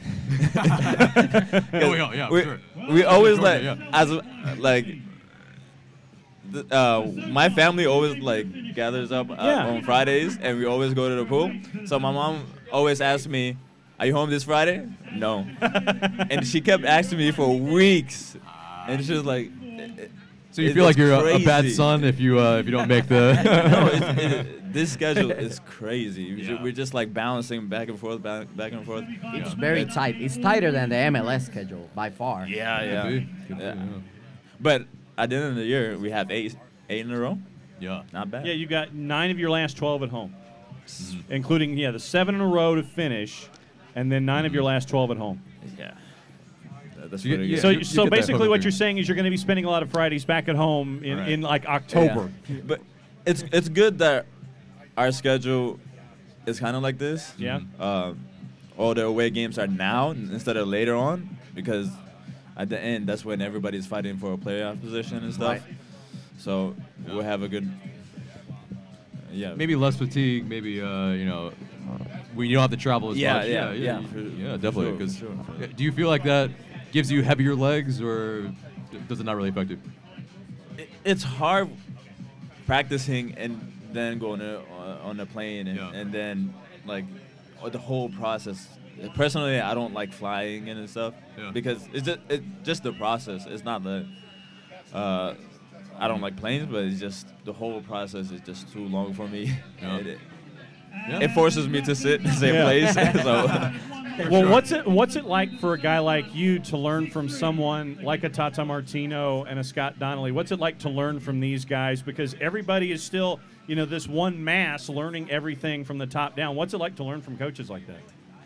you know when Tata is like when he's coaching, even even Scott, they're so passionate. It's just I love watching them coach because when a coach is coaching like that, it just it makes you wanna like work for him because I, in the past I had some coaches that just they just stand the No whole practice yeah. and then they, they say something. You know, we don't learn much from that. When a coach is here on a 90 degree weather and he's going everywhere, he's running, showing all the players what to do. Uh, it- Yeah. it's, it's it's really nice. His, his. I definitely see that. Uh, yeah. So uh, so we, we have a oh yeah. Yeah, so Joseph might be uh, being summoned, but uh, so We're uh, gonna, we're gonna let him finally eat his dessert and cool off. I know, little right? bit Yeah, after go so sorry last about that. question. Go get your water He has a drink now. Okay, so we have one last question from uh, our chat room. It's Alan M, and he asks, uh, "How has your experience with Steel differed so far with Atlanta United 2, and what experience has crossed over to help you?" Uh, it's just like learning, being patient, um, and just it just put your head down and working. Really, uh, I'm a, I, I had some tough times because I just I just felt like I deserve it. I need to play. It. Sometimes it's not, it's not that. Yeah. It- it- the coach needs somebody in a certain position. So, and it was hard for me to adjust to that from you know academy and playing all the time and um, and also the older guys just like they they helped me a lot. Uh, uh, and just I just feel more confident. Uh, I feel more uh, like stable. I don't know. Right, definitely, yeah. Yeah, well, Joseph Samuel, thank you so much for Thank joining you. us, man. Hopefully, uh, you Go enjoy eat your dessert, man. We Oh, completely thank and thank you, totally you so much, man. distracted you from your appreciate it so orange ice for like a half an hour. Yeah, I know. It's like completely he brings just a it drink over, now. and he starts munching on it, and then it just sits there. and Thank you so much, man. Thank you, guys.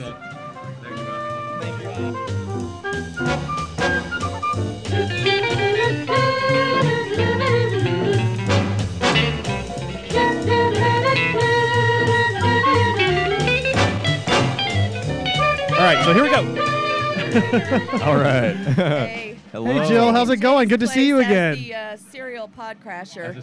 Yeah, right? Okay. All right. Can I Yeah, hold on it? in. Here we go. All right.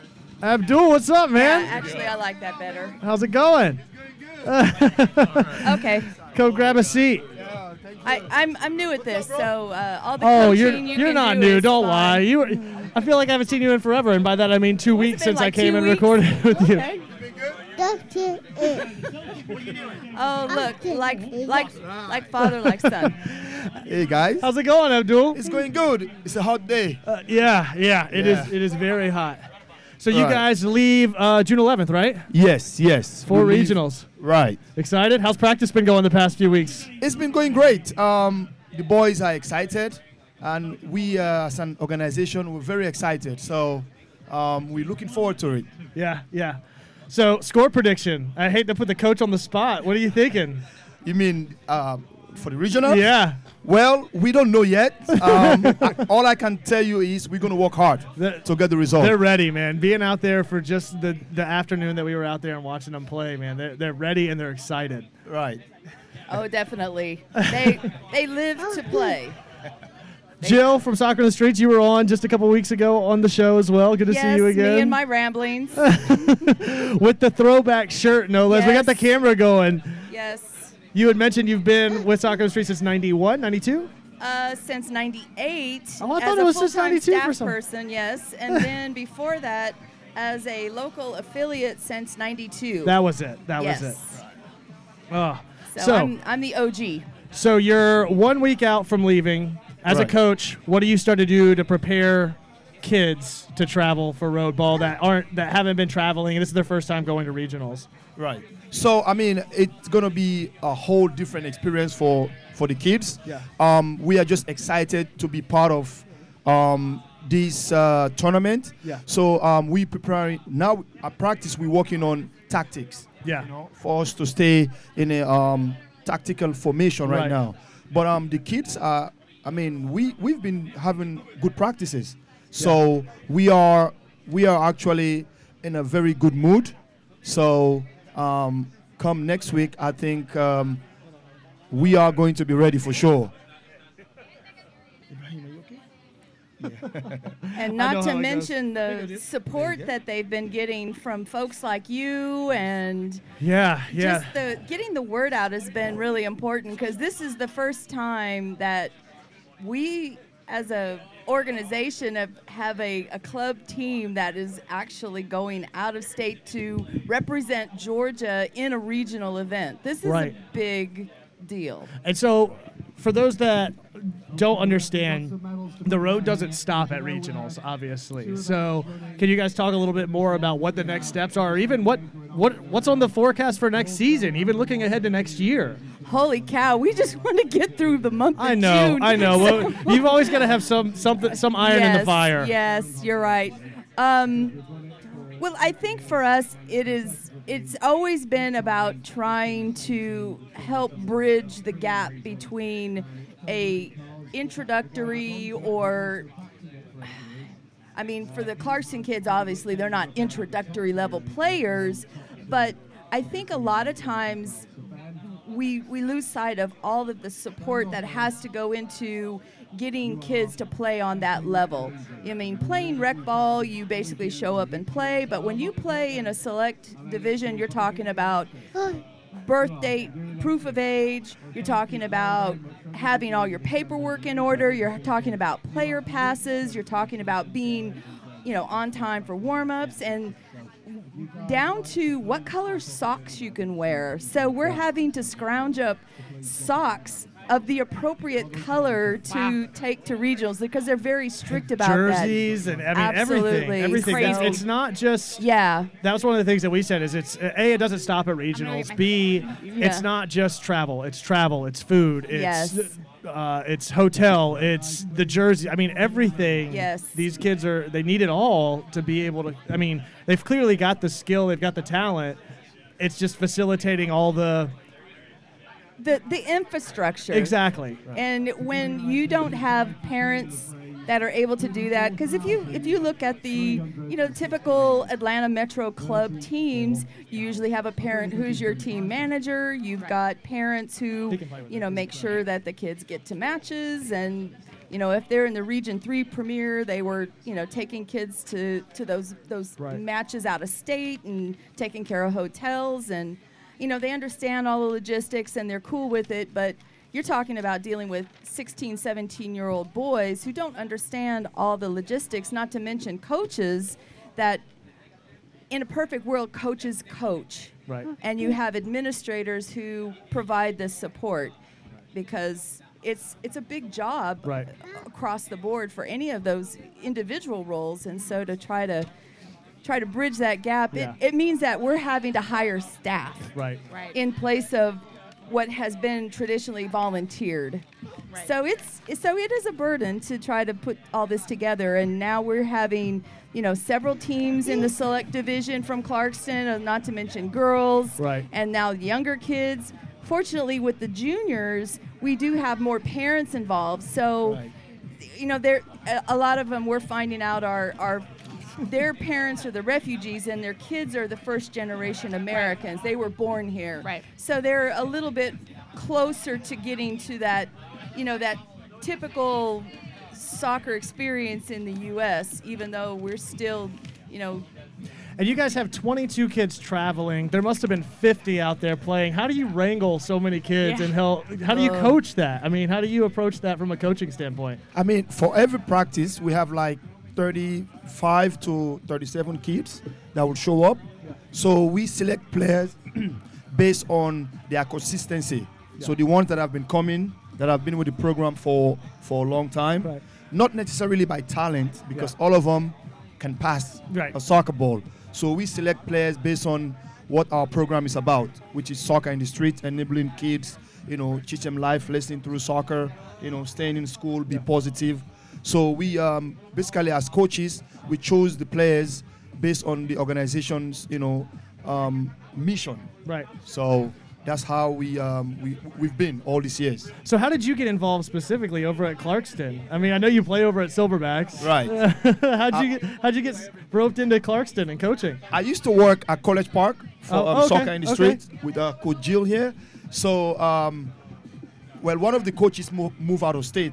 He was my cousin, Shaka Bangura. Gotcha. So when he moved out of state, um, and luckily for me, I was moving around Clarkston.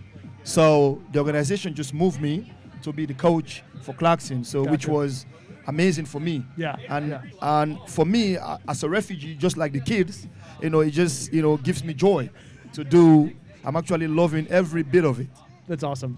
So- And you you've got the inherent ability here. I mean, you've got one hand on the mic and one hand on the on the child trying to trying to keep everything under control. If at any time you need to step away, don't hesitate. I know how it can be, and you've got to keep them entertained and We keep them we interested. That's right. okay, so um, coaching, you're you're in the final stretch. You've got them ready. You go to regionals. So, do you know where nationals are next? Do we know? Is it? I, I admit that I don't. It, it, it was, like I said, this is our first time Right, right, right. at regionals, and even that is, you know, a big step for us. So we're, I think we're kind of crossing that bridge when we come to it. Because I'm under the belief that it's going to happen. Like, like I said, I mean, seeing those kids play, I mean, I, I'm sold at this Well, point. speak so. it into existence. So, Yeah. and then also speak into existence the cost of going there too. Right, so, right. You know, Yeah, so that keep those donations fundraising- coming, We can guys. plan on flooding in, yeah. GoFundMe uh, for Clarkston FC. But the kids are also doing stuff themselves. I mean, we we talked about it off air. Maybe you guys could talk a little bit about the charity that, or the fundraising efforts that they did yesterday for themselves for regionals. Yes, that was so. The the idea with with with Clarkston FC and the LifeWorks program that Abdul mentioned about teaching them skills off the field as well. We formed a youth leadership team earlier this year when they did the spring break camp. And they themselves selected the leaders among them to take on the task of deciding what activities they're going to do related to things like employment, s- education, fun and social and community service. So they have these different areas that they said are important to them. And then certain issues within the community that they said were important to them and things they wanted to see happen. And it's it's interesting because doing fundraisers kind of comes second nature if you've been working in a charity for as long as some of us have. Right. But for kids who've never done this before, I think they almost doubt their ability to be able to do this. Even simple projects like organizing we did sports mania a couple of weeks ago where they wanted to try sports besides soccer. I know that sounds crazy but they've not experienced There- there are no other sports other than soccer. What are you i talking know. well in their lives not. But then they're like well why not so they played volleyball and kickball oh nice and it turns out they love volleyball we did a makeshift net there at the at the at the uh, Did it turn into center. soccer volleyball? Be honest. Well, we did have to we did have to implement a rule that they couldn't use their feet, gonna but they were allowed to use their heads. I like it as we want to play other allowed to use their sports. heads. I like it. Yeah, it's like the, we want to Yeah, play other was- sports, but it's going to be things we're going to we still use our have feet. to That's do right. that. How many how many uh, spikes did we have that were headers? Um, there weren't any header spikes, but Right. they actually, actually, they there's some of them that are quite good, and the boys seem to really like volleyball. And so when we were doing the Clarkston Champions League as a fundraiser, by the way, we're, the question you asked originally was about their fundraiser, Yeah. which was on Friday, by the way. They, because they have training on Saturday, so That's we had right, to do that's it on right. Friday. Um, while the, the matches were going on, they had this makeshift volleyball net, and somewhere they have scrounged up a volleyball, and they were playing volleyball while the soccer games were going on. That's awesome. That's awesome. Uh, somebody asked in the chat if they played any handball, and by that do they mean do they play any uh, American football?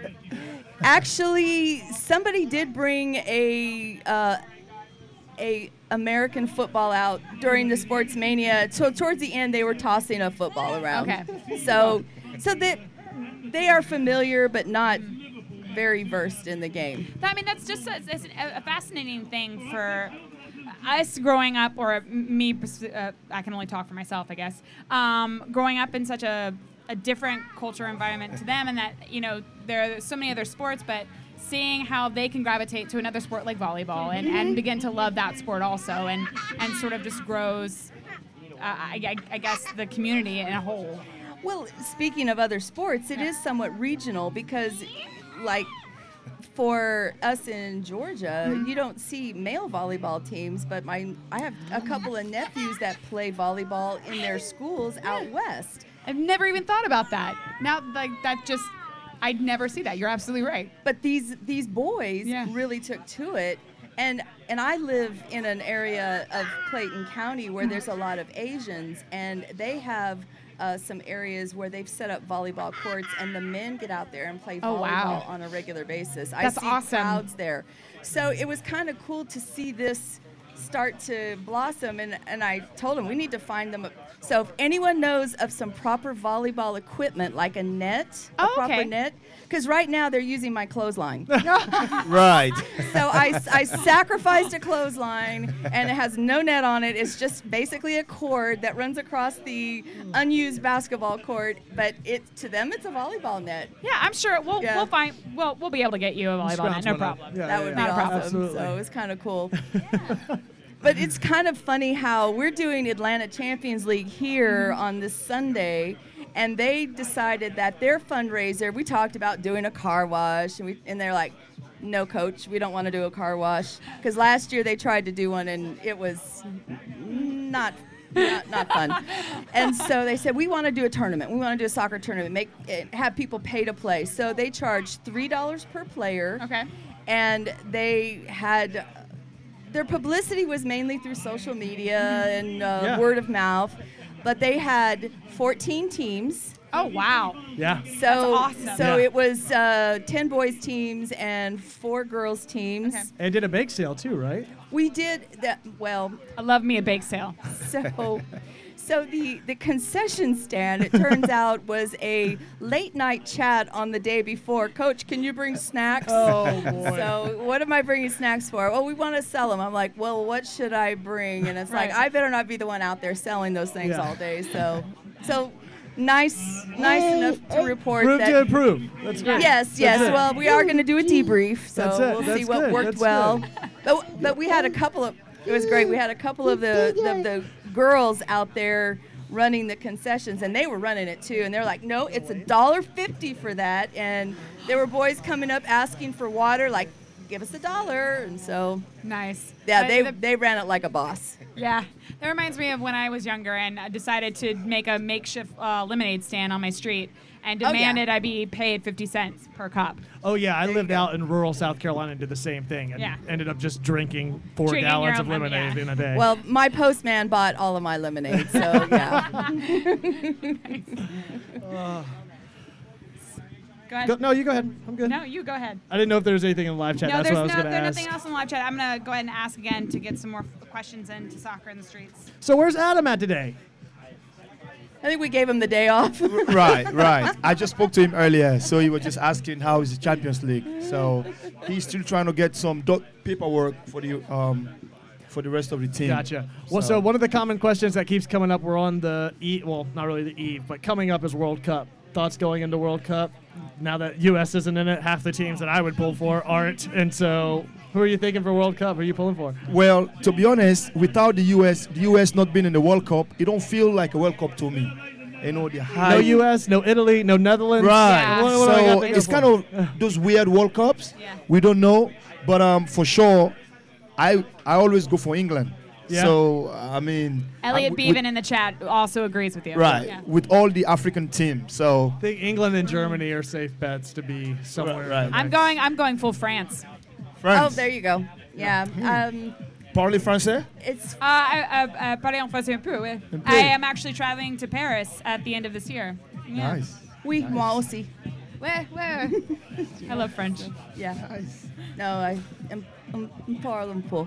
Un peu, un peu, ouais. ouais. Euh, J'ai étudié français Okay. et lycée uh, pour like um, quatre ans, so. Yeah, I think I took a year in in, uh, in college Yeah. and uh, got C's, so it didn't stick. Um, my my schooling for French was being taught through French music videos. So Oh, like we nice. watched uh, like one of the ones I can still remember to this day was um, Et tu bébé. It was like basically these two little babies like singing uh, Et tu bébé. He knows the song Et tu bébé. Yeah. Uh, it's a great song. It's a Oh, great song. boy. Sweet. Um, but yeah, go ahead. Jill, so what are you thinking for World Cup? So my family heritage is German and English, so that's why I'm rooting for France. Oh, there you go. I'm I'm German, uh, Scottish, and French, and I'm going for France. I'm Team Geiger because I think Yeah. he's gonna sway a couple of those decisions. Oh, my so goodness. I think he might be the Oh. ultimate winner in the World Cup. Well, it's gonna be very interesting. Yeah. Oh, so yeah. Yeah, yeah, Germany always looking strong. So Yes. You, you never know. Um, side note to this question is going to be the, our first World Cup with VAR.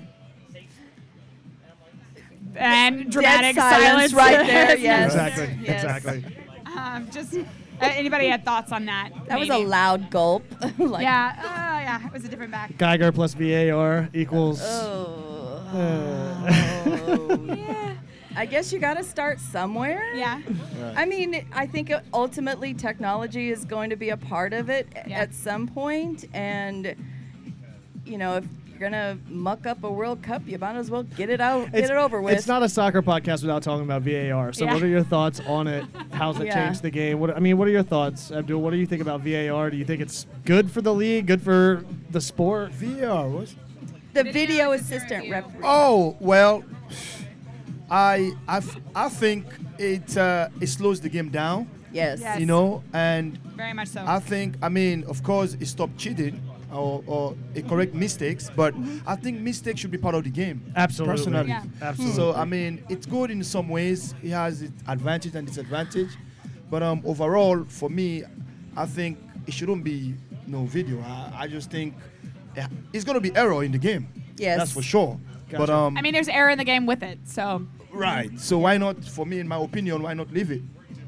You know. So, but yeah. But it's it's funny to have watched soccer and not having been a high level player, I don't know that I really can have an opinion, but as a spectator and a fan, seeing how soccer has evolved over the last 30 years since I started watching it and being involved in it, and you look at some of the rule changes, like the four, going from four steps to four seconds for the goalkeeper, and not being able to pass back, and changing the offside to even is on, and so these small changes have, I think, have changed the the, the speed of the game dramatically. Absolutely. Yes. Right. And I would agree. and so these these subtle things, and and VAR isn't quite as subtle, but I think at some point when we kind of settle into the system, it'll just be another part of the game that we be, become accustomed to, just Right. like video, video replays or, I mean, the the video replay is part of the spectator's experience. It is, Right. yep. And so why not use it to your advantage if it could make the the results more fair, I guess. And so I don't know. I'm I I'm just trying to keep an open mind. You have a point. I think, um, like for me, playing for eight years without videos. Yes. Now, maybe for the new ge- generations. Yeah. I think that's okay. But if you ask any player that that have been playing for five, six years, Mhm. they will tell you, no, leave it as it is. Yeah. But um, I, under- I I think I understood your point. You Uh, so I have a great uh, question here in the chat. It says, "How has Atlanta United's uh, popularity spilled over to folks who have long been invested in soccer in Atlanta for years?" I am blown away because the, the thing that comes to mind immediately is the rising tide ra- rises all raises all ships. Yes. And when when I came to Atlanta 20 years ago, parents and teachers and leaders in these neighborhoods where we work now were saying things like, well, these kids don't want to play soccer or, you know, we play football. And there was a, not just a reluctance, but almost a hostility against playing soccer.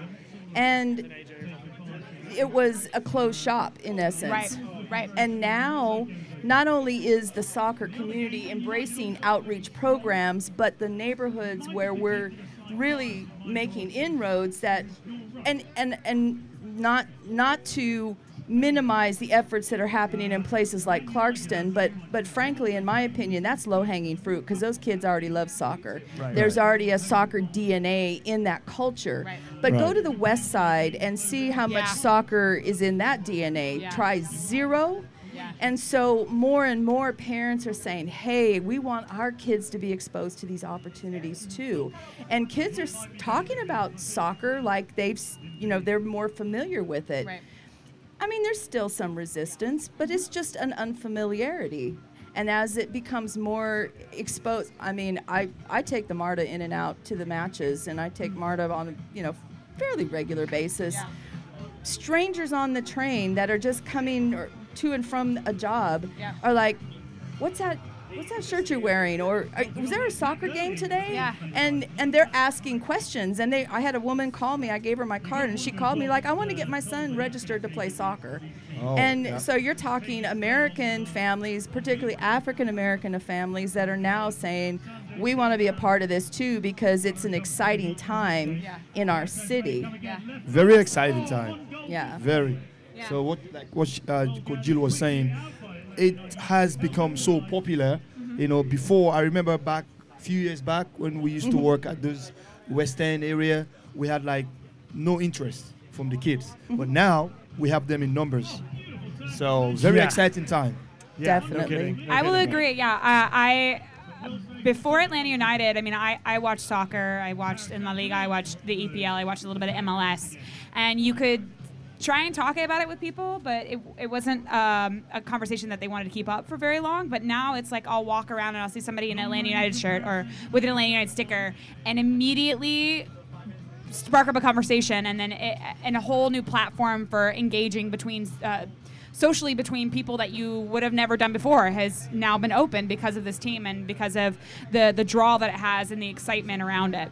Well, it was just it was waiting to happen in Atlanta. I mean, it's such a such a culturally diverse city mm-hmm. that it was just a matter of time. And so I feel like what Atlanta United has done is it's just sort of I, I always go back to this term, but galvanize the population Yes. in some way. Yes. That it, it's made, it's given them a rallying cry in some way that has brought everybody together, and then people that, I mean, I played in high school and a little bit in college, and I haven't played in years, but now every time, every day I talk about it, I'm like, God, I just want to, I just want to touch the ball again. Can I get something off my chest? I am about tired of these other cities and clubs saying, "Oh, you know, Atlanta United, the the club that's bought and paid for, and oh. Atlanta, you know, this new oh, soccer plastic? city." You mean we're yeah, plastic? I mean we're plastic people, exactly. yeah. Plastic. And you know what? I say that it is about time that that these long-suffering Atlanta soccer fans finally got what they deserve. Absolutely. A club that gives a crap about putting a quality product on the field and in the front office and includes their fan base The in the decision making The and also in you know making everyone a part of this. I mean, it's always been inclusive about MLS in Atlanta. And I I, I have a confession to make. Atlanta United has made me love soccer again. Before I was kind of, you know, getting a little I would I would resist watching it on TV so I wouldn't get burned out cuz I was around it all the time and I was out there with the kids and I love the kids and I love being a part of that. But but pro soccer just was kind of a Oh yeah, balls are flying in our face. It's yes, fine. I'm like Just incoming. But uh, I was just kind of trying to avoid the burnout. But now, I mean, I I read the I read the. The, the, the Facebook chats, Yeah, the reports. Yeah, Twitters. yeah, I listen to all the podcasts. I mean, yeah. I am I am consumed with I'm it. obsessed with Jason Longshore and Right. Mike Conti. They're not even here. They even hear that. They'll hear it eventually. All right. Uh, no, so I was gonna say mic drop in that instance, um, but I'm not allowed to physically drop a mic, so I'm just gonna say mic drop. Yeah, okay. So um,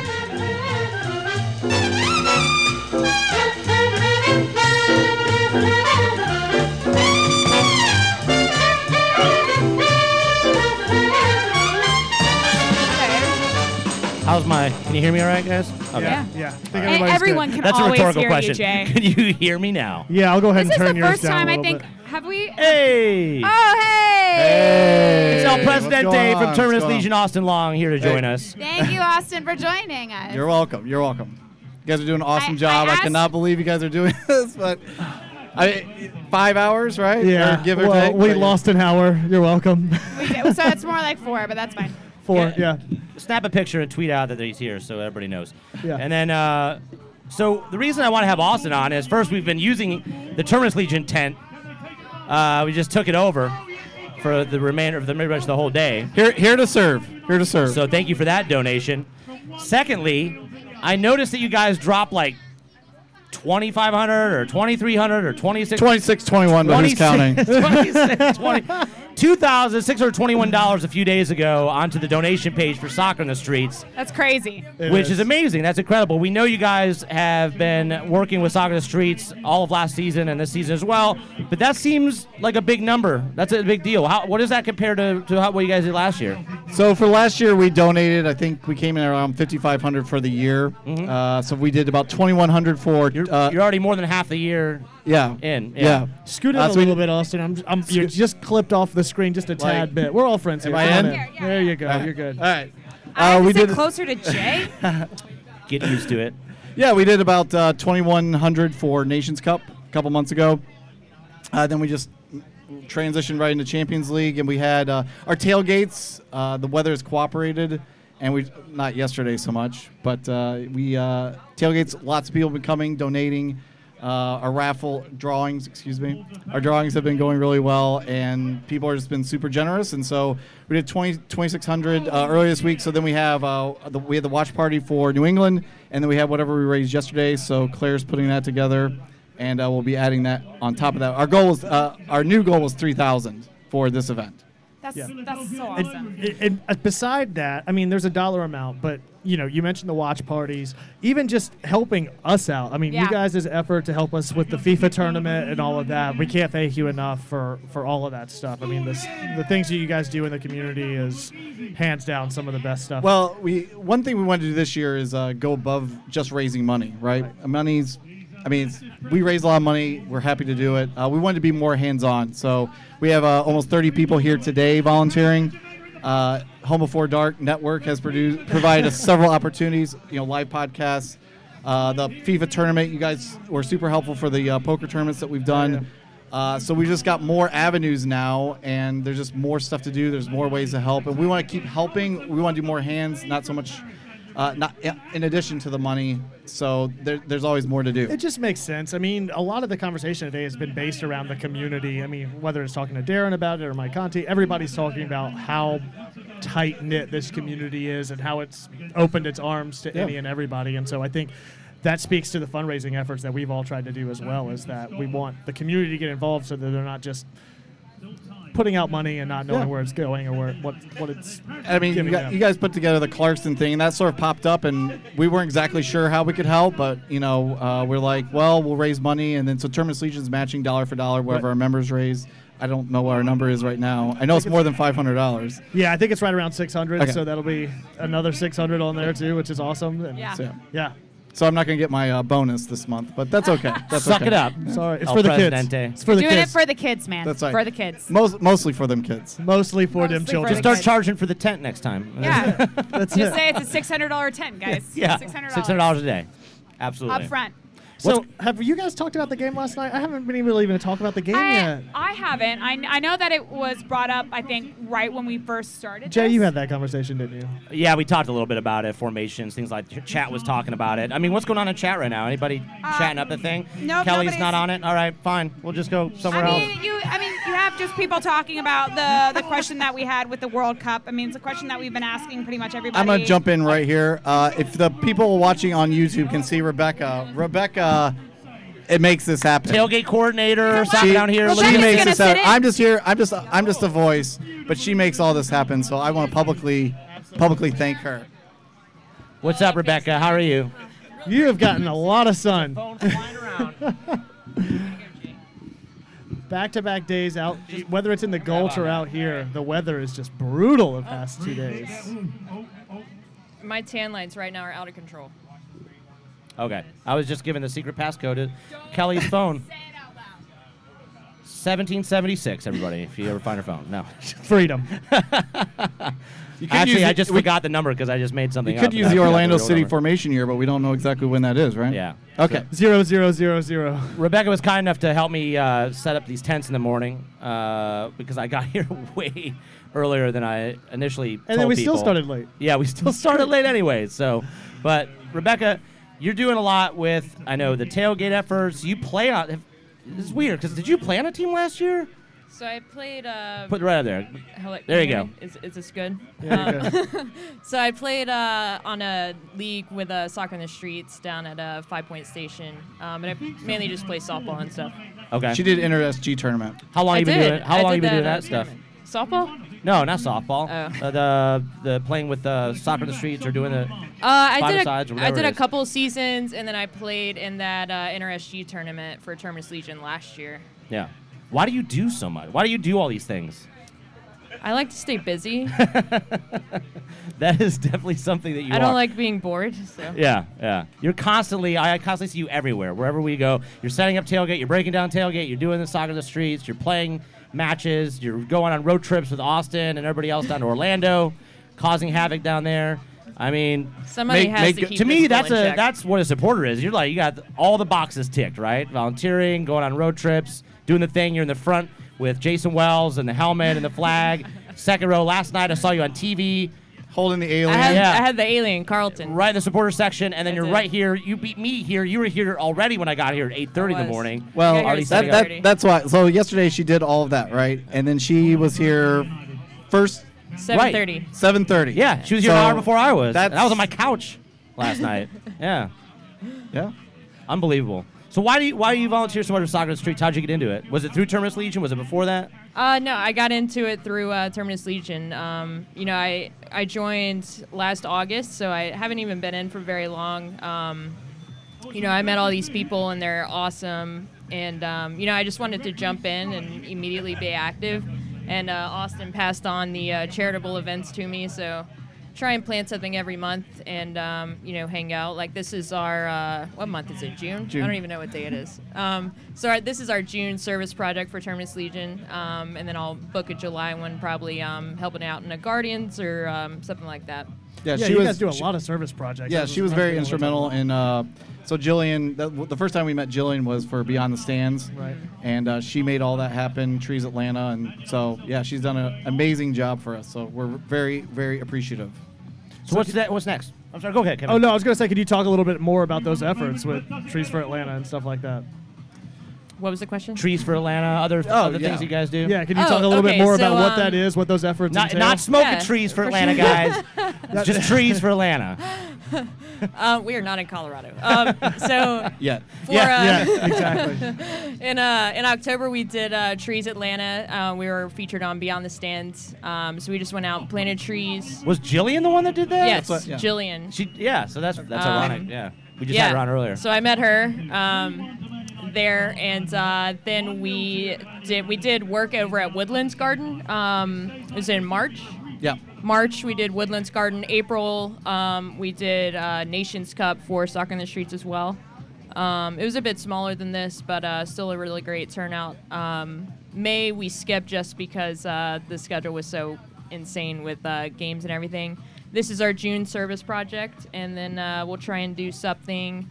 Um, we also work with like Habitat for Humanity. Um, You know, I find random um, things on like Hands on Atlanta, and uh, just find charitable events for us to volunteer at.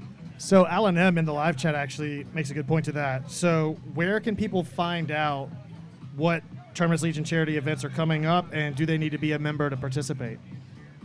So the the the broad answer is terminuslegion.com. Uh, everything that we do goes through there. Um, and then uh, the members get emails and uh, the member discussion page. But the answer is no, you do not have to be a member. We, you know, uh, all of everything that we do is open to Atlanta United fans. So uh, we will, uh, if you go to the Terminus Legion Facebook page or on Twitter, uh, those will both be posting it where we'll be in July. So we love, we love meeting new people, and if people want to get involved, we'd love to have them.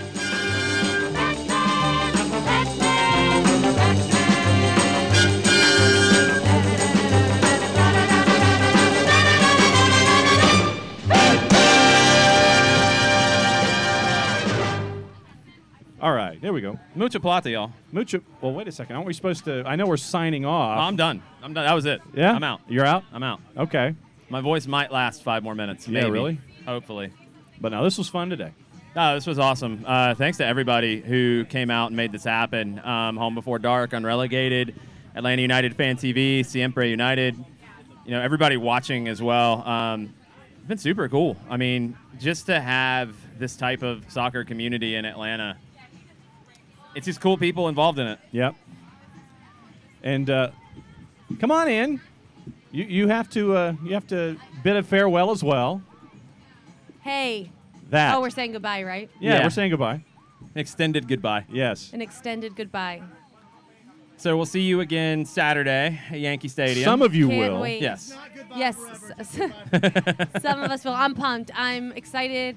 Uh, family in attendance. Oh, Both- really? Both Kevin Egan and Dan Gargan have had friends and family roll through, and I'm just like, all right, guys, I got to prove you exist. You need to come to Yankee Stadium. So, gonna have some people in attendance. It's gonna be really fun. Um, How many people have you hit up for tickets? Oh, I have four people coming. Not Okay, that that's- big. I can't uh, drain Atlanta United's uh, group of tickets that much. There's they, there's some other important people that need to come. um, it'll be really really fun. I'm, what I'm excited for is growing up. I went to old Yankee Stadium and then new Yankee Yes. Stadium opened up, and I went there, and then I covered.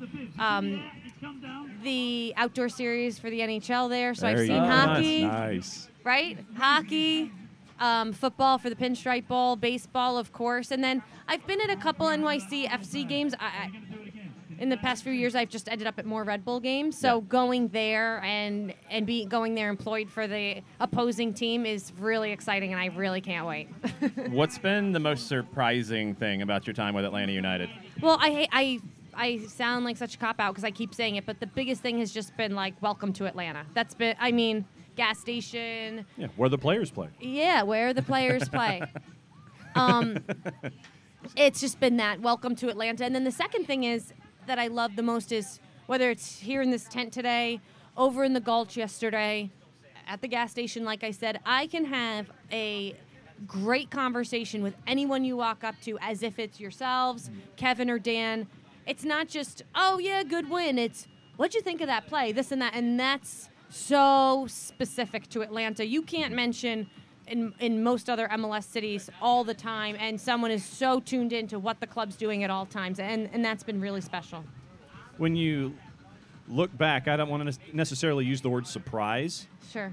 but when you look at the time that you've spent seeing what's going on, what's it been like for you to be a part of this process and see it evolve to where it's 45,000 like clockwork? Yeah. They open the, the upper deck, it's 72,000 people.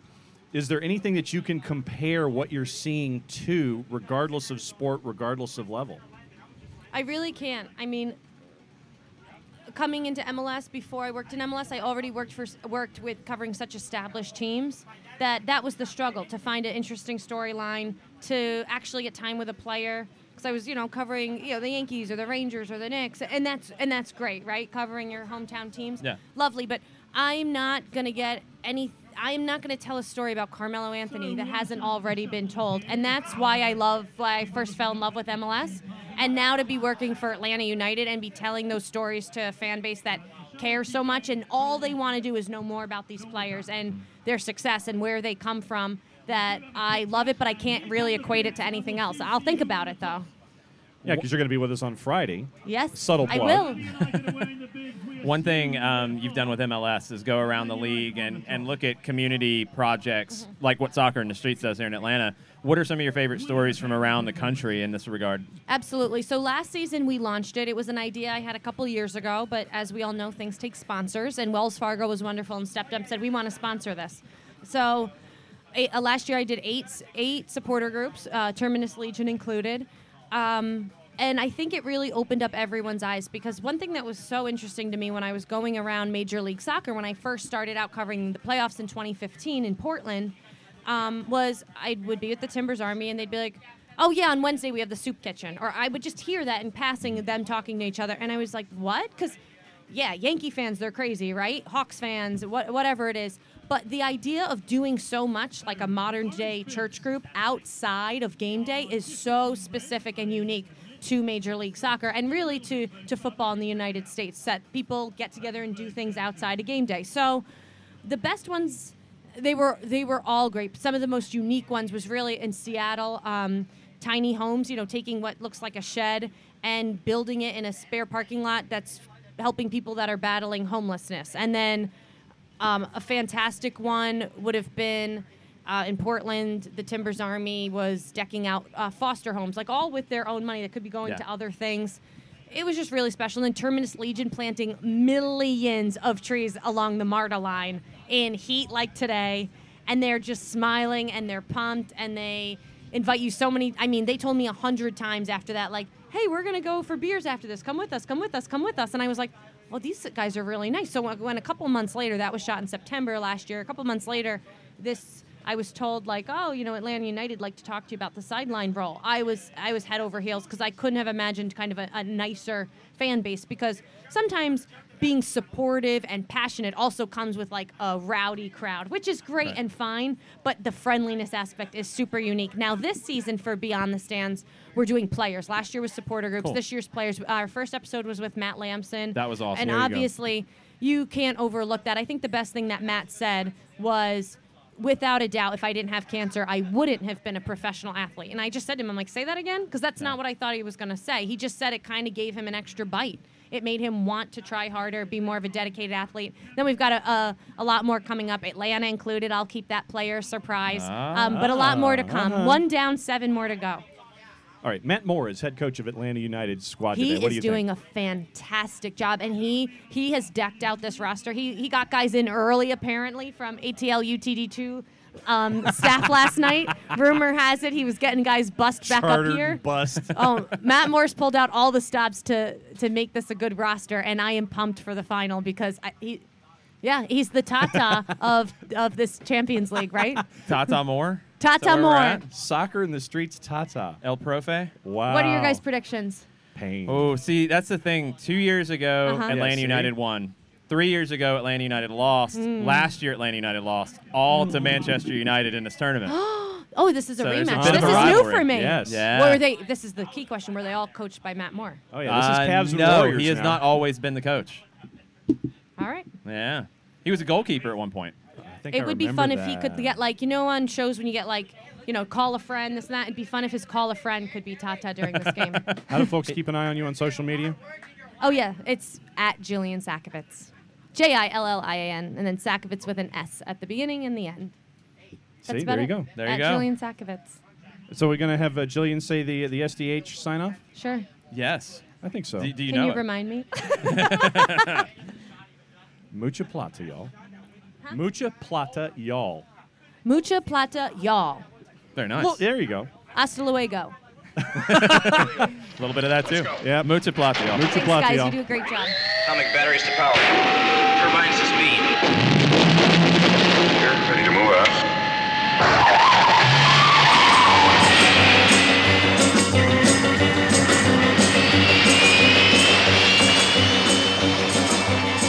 H4D family. Let's bring it in. Bring it in tight for the camera. Oh wait. exactly. in Home Before Dark brand forum. Hashtag on brand. Dude, my phone legit when I re- like restarted it because the internet dropped. Everybody's like, "What's happening?" The YouTube video lost, and I pay, like the one. The, here's the odds of this: we have two tents put together, and the the the four inches of space between the tents, the sun went just through cooked there it. and beamed on my phone and overheated Just it. at the right time. just just before, yeah. Anyway, Way to fail us, Jay. this is so typical. Way to fail this technology. I mean, it's almost like I feel like this, this wouldn't. is typical Jay. It's typical The- the home before audio- dark. Why the do you think audio- we got you guys on board? I feel like this wouldn't have been as Because this is our brand. on Yeah. brand if we if, if we Yeah. had been totally successful. with Oh, that. if it would have been successful, people would have been like, "What are they now? Like, you, who you know are what? they now? Nobody We don't like nobody can doubt the success of our fundraising. Yeah. No, they can't. Because we brought it home. I'd like We to thank. Dan for stopping by for 37 seconds Yeah. to say hello. really great. Really great. Thanks, Dan. Shout out to He Dan. made a, he made a celebrity appearance, guys. Yeah. Hey, he still made it here longer than Tim Tim for the did. help desk Hey-o. support over the phone. yeah. Tim was IT support. Thanks for being on call today, Tim. I really Yes, appreciate you. We really appreciate that. Uh, he was all the way in India. He answered that phone call and walked us through. Yeah, it was great. Step by step. Thank Just you. Still you, didn't that's get it working. Amazing, yeah. Yeah, yeah, yeah. Audio quality over there is just insane. So, what you guys schedule this week? Mm. Oh, it's a, so it's a crazy week for us. So I leave uh, to go to LA uh, on Tuesday morning. So I'm completely out for not only the Open Cup game on the 6th, but I'm also out for the NYCFC match as well. So I don't even get back until next week, next Tuesday. And Jay, you're traveling to the game, right? Yeah, so I'll be at the Open Cup, uh, and then I will be flying to New York on f- Friday morning, like 7 a.m. And I found a, a, a pad in Brooklyn to crash uh, Airbnb. And Brooklyn. I Thanks, will- Cooligans. Yeah. And by the way, thanks for bailing on me and Yeah, going to Miami to some whatever Neymar event. Neymar like event, that's important. Instead of uh, you know meeting me with a limo and taking me to your studio Exactly. at And- and giving you pizza, Garden, yeah. or Exactly. Rockefeller Center, wherever that is. So. Uh, anyways, that, I we will not be. We're gonna take a break. So we're gonna take a break. We've been just nonstop fr- uh, from the beginning Oh. since we released the pilot, and we're we felt you know we we're gonna talk enough about the game today and things like that, and we're just gonna uh, release segments of this. Yeah. As you're listening, you're probably downloaded it already, and yeah. Kelly's, so Kelly has made one stupid comment, um, or one incorrect comment, but I don't I don't remember what it was. I'm gonna listen that to all four hours so I could add that to the uh, Of cour- and I hint think of was, offside I, segment. No, I literally think it was when I was sitting here with Darren Eales. I, I, I meant one word and I couldn't figure out what it was, um, and I, I had to be correct. I like messing up words in front of a British lawyer Yeah. who's eloquent and Brilliant. well spoken. Yeah, Brilliant. very personable though. I've actually never met him in person, and I, I mean, I don't well, we don't invite you to those events, so Yeah, that's very true. That's a smart Just idea. Furthering our But he knew who I was. you and made keep me feel saying happy weird about that, things, yeah. so. Making our Thank point you. for us. Thank you. I'm Uh, entertaining people. It's what I am. I bring the entertainment. So, Kevin, we are about to wrap up here, pack up. We literally built a tent city. We did. It's Uh, a bit of a shanty like town. the a podcast largest. shanty We town took up that the we have most here. space in this We did. entire We, ha- place. we did. We literally We were just did. gonna let people know we're here. Yeah, Yeah. exactly. And we uh, have uh, well, what's going on with Home Before Dark coming up? Because you guys mentioned Away Days football. You just have the sponsorship. Right. Is there some anything events, else we coming got some up? events coming up. We're going to be doing a live show next weekend for the NYCFC game at Elder Tree in East Atlanta Village. That's right. Oh, I love that place. They're plugged We're- in now. That's uh, your. yeah, they are part of the family now. Uh, we'll kind of working through some of the details and stuff, but that is planned to be at least the Kevin, Tim, Dan, and then extended family home base for Home Before Dark on our end anyway. that will be over there. They have regularly. an awesome tailgate actually at the They Gulch because I They stopped do. by yesterday. They were they were roasted had a, a full whole pig. smoker out there. Roasted yeah, a whole pig yesterday. Yeah. for We had the brisket together. Remember the first Yeah, time we went over yeah, their yeah, tent I mean, it's hands Oh. down. I mean, they just do it big. I love those So guys good. so Free. much. So good. at the tailgate. It's free. Free. It's crazy. Yeah. They, Guys. they work on tips, so Unbelievable. awesome. So, Yeah. so yeah, Uh, be doing that, and yeah. then after that, I mean, we record tomorrow night. This that'll be after this audio goes up, um, or before all the audio goes up here. But yeah, I mean, I think we've kind of spun our wheels the past couple weeks, done a lot, so we're gonna kind of get back to a regularly scheduled program. I think in some regard. It's the You can't, with this pace is unmaintainable. Yeah, it's unsustainable. I Yeah. can't. It, it's it absolutely is. I mean, doing interviews and live shows and events and everything, but it was all for the kids, and I think that it was a huge success on our part. I It think was. between all the podcasts, our goal was fifteen thousand, and Atlanta United was meeting what we raised, and we raised over. I think it was like seventy five. 83 or something. So Yeah. with the match, we're over the 15k. So That's incredible. We, so we did it, and I'm so proud of all of us. Thank you all the people that have contributed, uh, donated money, bought away days. Uh, of that 6,800 was just Home Before Dark fam. Yes. which is freaking awesome. I love our family. So, so thank you guys so much. Uh, thank you to all the podcast community that came out today. Uh, Soccer in the Streets for letting us be a part of this. Atlanta United for matching the contributions. All of the guests from Mike Conti, Darren Eales, Jillian, uh, Josef. Josef, yeah. Um, but yeah, Siempre United, Soccer Down Dave Here. Williamson, Jill from Soccer on the Streets. Austin Long, Rebecca.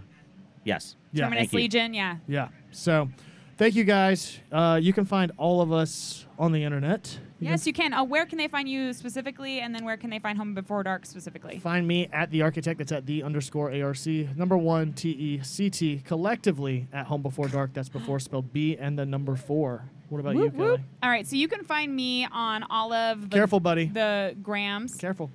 Um, you can find me at the Kelly Francis, and that's on Instagram. Hold on, that's on Instagram, Twitter. Uh, I I think I have a Snapchat. I don't even know what that is. Um, but then you can also find the both of me and Jay. The both of me? The both of me. Thanks. there you, go. That's one right there. You guys have You're got the fusion I dance like. Uh, we do. Yeah. Yeah, okay, yeah, great. yeah. Yeah, I think I'm pointing. We're pointing the wrong direction. Wait, we're both pointing the same Jesus, direction. Kelly. Yeah, it's completely Guys just incorrect. bumping butts. Yes. Oh yes, completely. Um, so you can find both of us at Unrelegated. Uh, we are at Unrel ATL, and that's U N R E L A T L, and that's on Instagram and Twitter. And you guys have some events coming up too, right? We do. We do. Go ahead, Jay. So we'll be back for our typical uh, watch party podcast at Footy Mob uh, Midway Pub I'm excited about in that one. Atlanta for the Columbus Crew game. And we'll be back on schedule. Uh, Yeah. And in between then, we'll be releasing these clips. And so. back to drinking. And I'll tell you what, if you guys are doing an away game at Midway, that's right down the road from Elder Tree. So Oh, is it?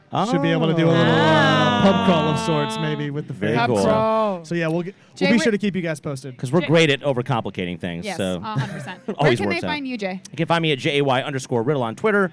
And yeah, that's about it. So, hey, Ray Riddle. Ray's dead, man. Thank you guys so much for checking us out. Thank you for supporting us however you donated, whether it was time, money, or otherwise. We'll see you next time. As always, be home before dark.